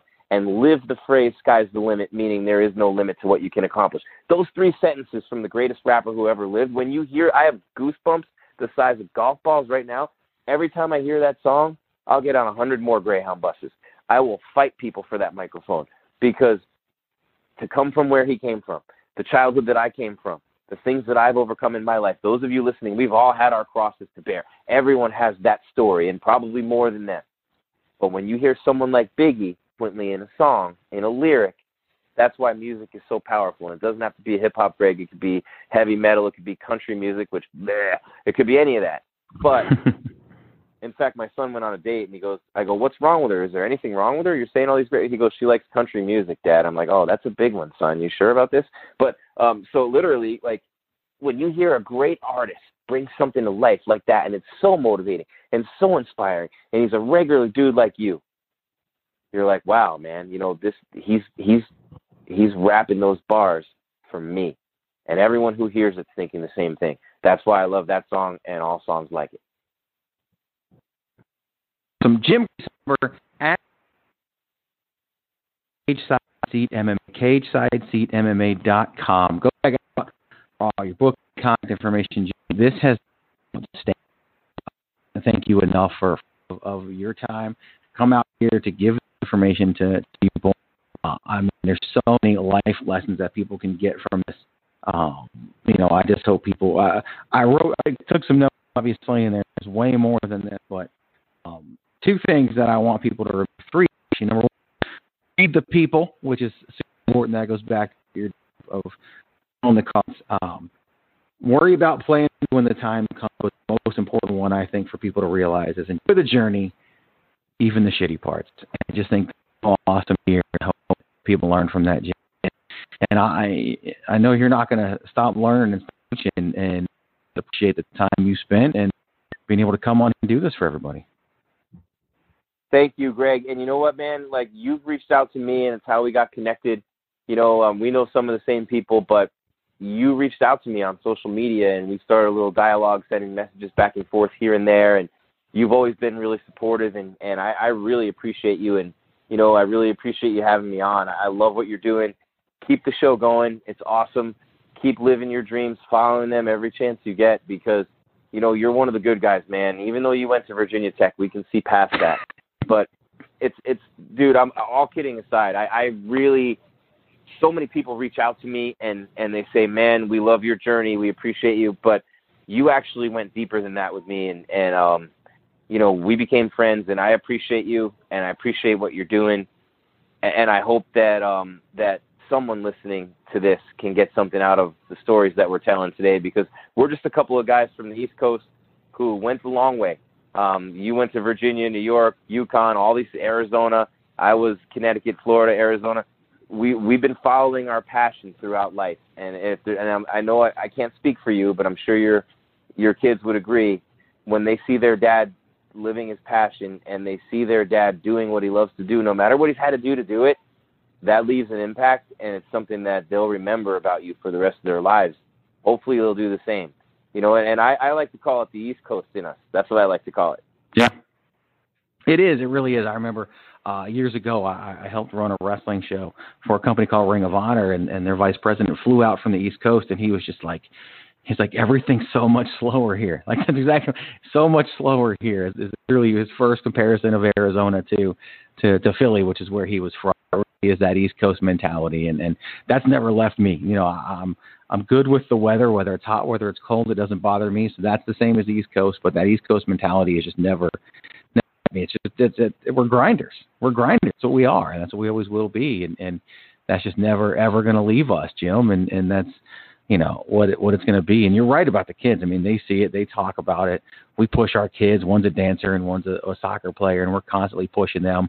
You know, I'm in the midst of of this, this fitness journey that goes back to the end of last summer, and I'm down 55 pounds and my clothes don't fit and I'm having to buy new stuff and now I'm doing CrossFit and it's like I know they see that and I know they learn from that and I know, you know their lives can happen up and down it's just like mine and my wife's have and uh and, and yeah, Yeah. we're we're preparing them for that now whether we whether we like it or not whether we know it or not we're prepping them Man, we didn't get to that, and I can't believe I made it through a whole episode of of the Chair Shot with Greg. And listen, I didn't even talk any wrestling at all on Chair Shot, and so to me, like.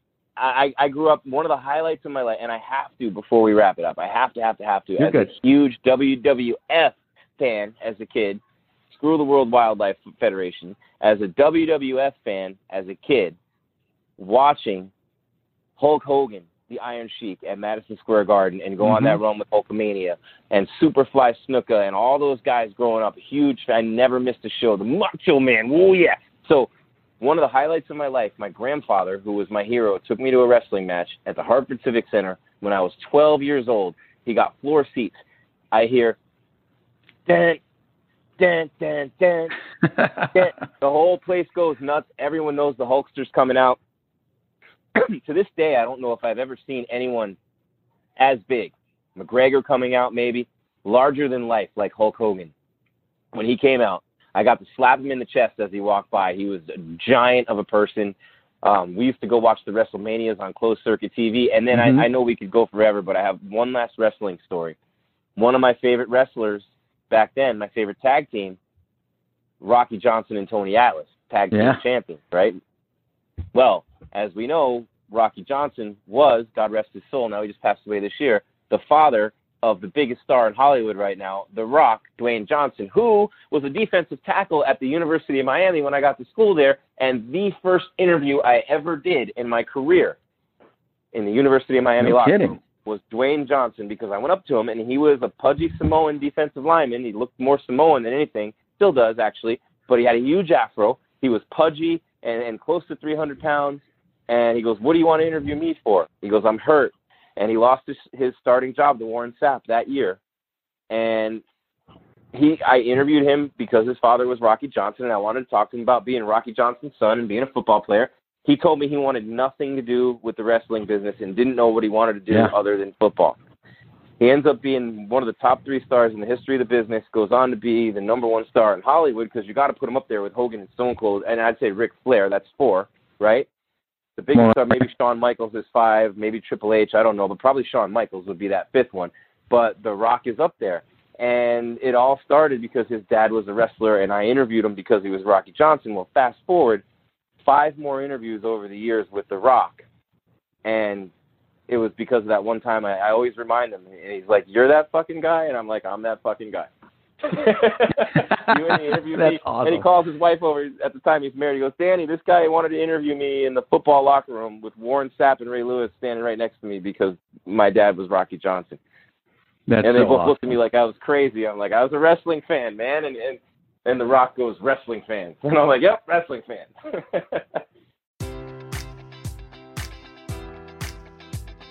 Enjoy all your favorite sports like never before at BetMGM. Sign up using code Buckeye and receive up to $1,500 back in bonus bets if you don't win your first bet. When you register with BetMGM, you'll get instant access to a variety of parlay selection features, live betting options, and the best daily promotions in the business. And with BetMGM at your fingertips, every play and every game matters more than ever. Place your money line prop, or parlay bets with the king of sportsbooks today. Sign up using code Buckeye and receive up to $1,500 back in bonus bets if you don't win your first bet. BetMGM and GameSense remind you to play responsibly. 21 plus and present in Ohio, subject to eligibility requirements. Rewards are non-withdrawable bonus bets that expire in seven days. Gambling problem? Call 1-800-GAMBLER. In partnership with MGM Northfield Park.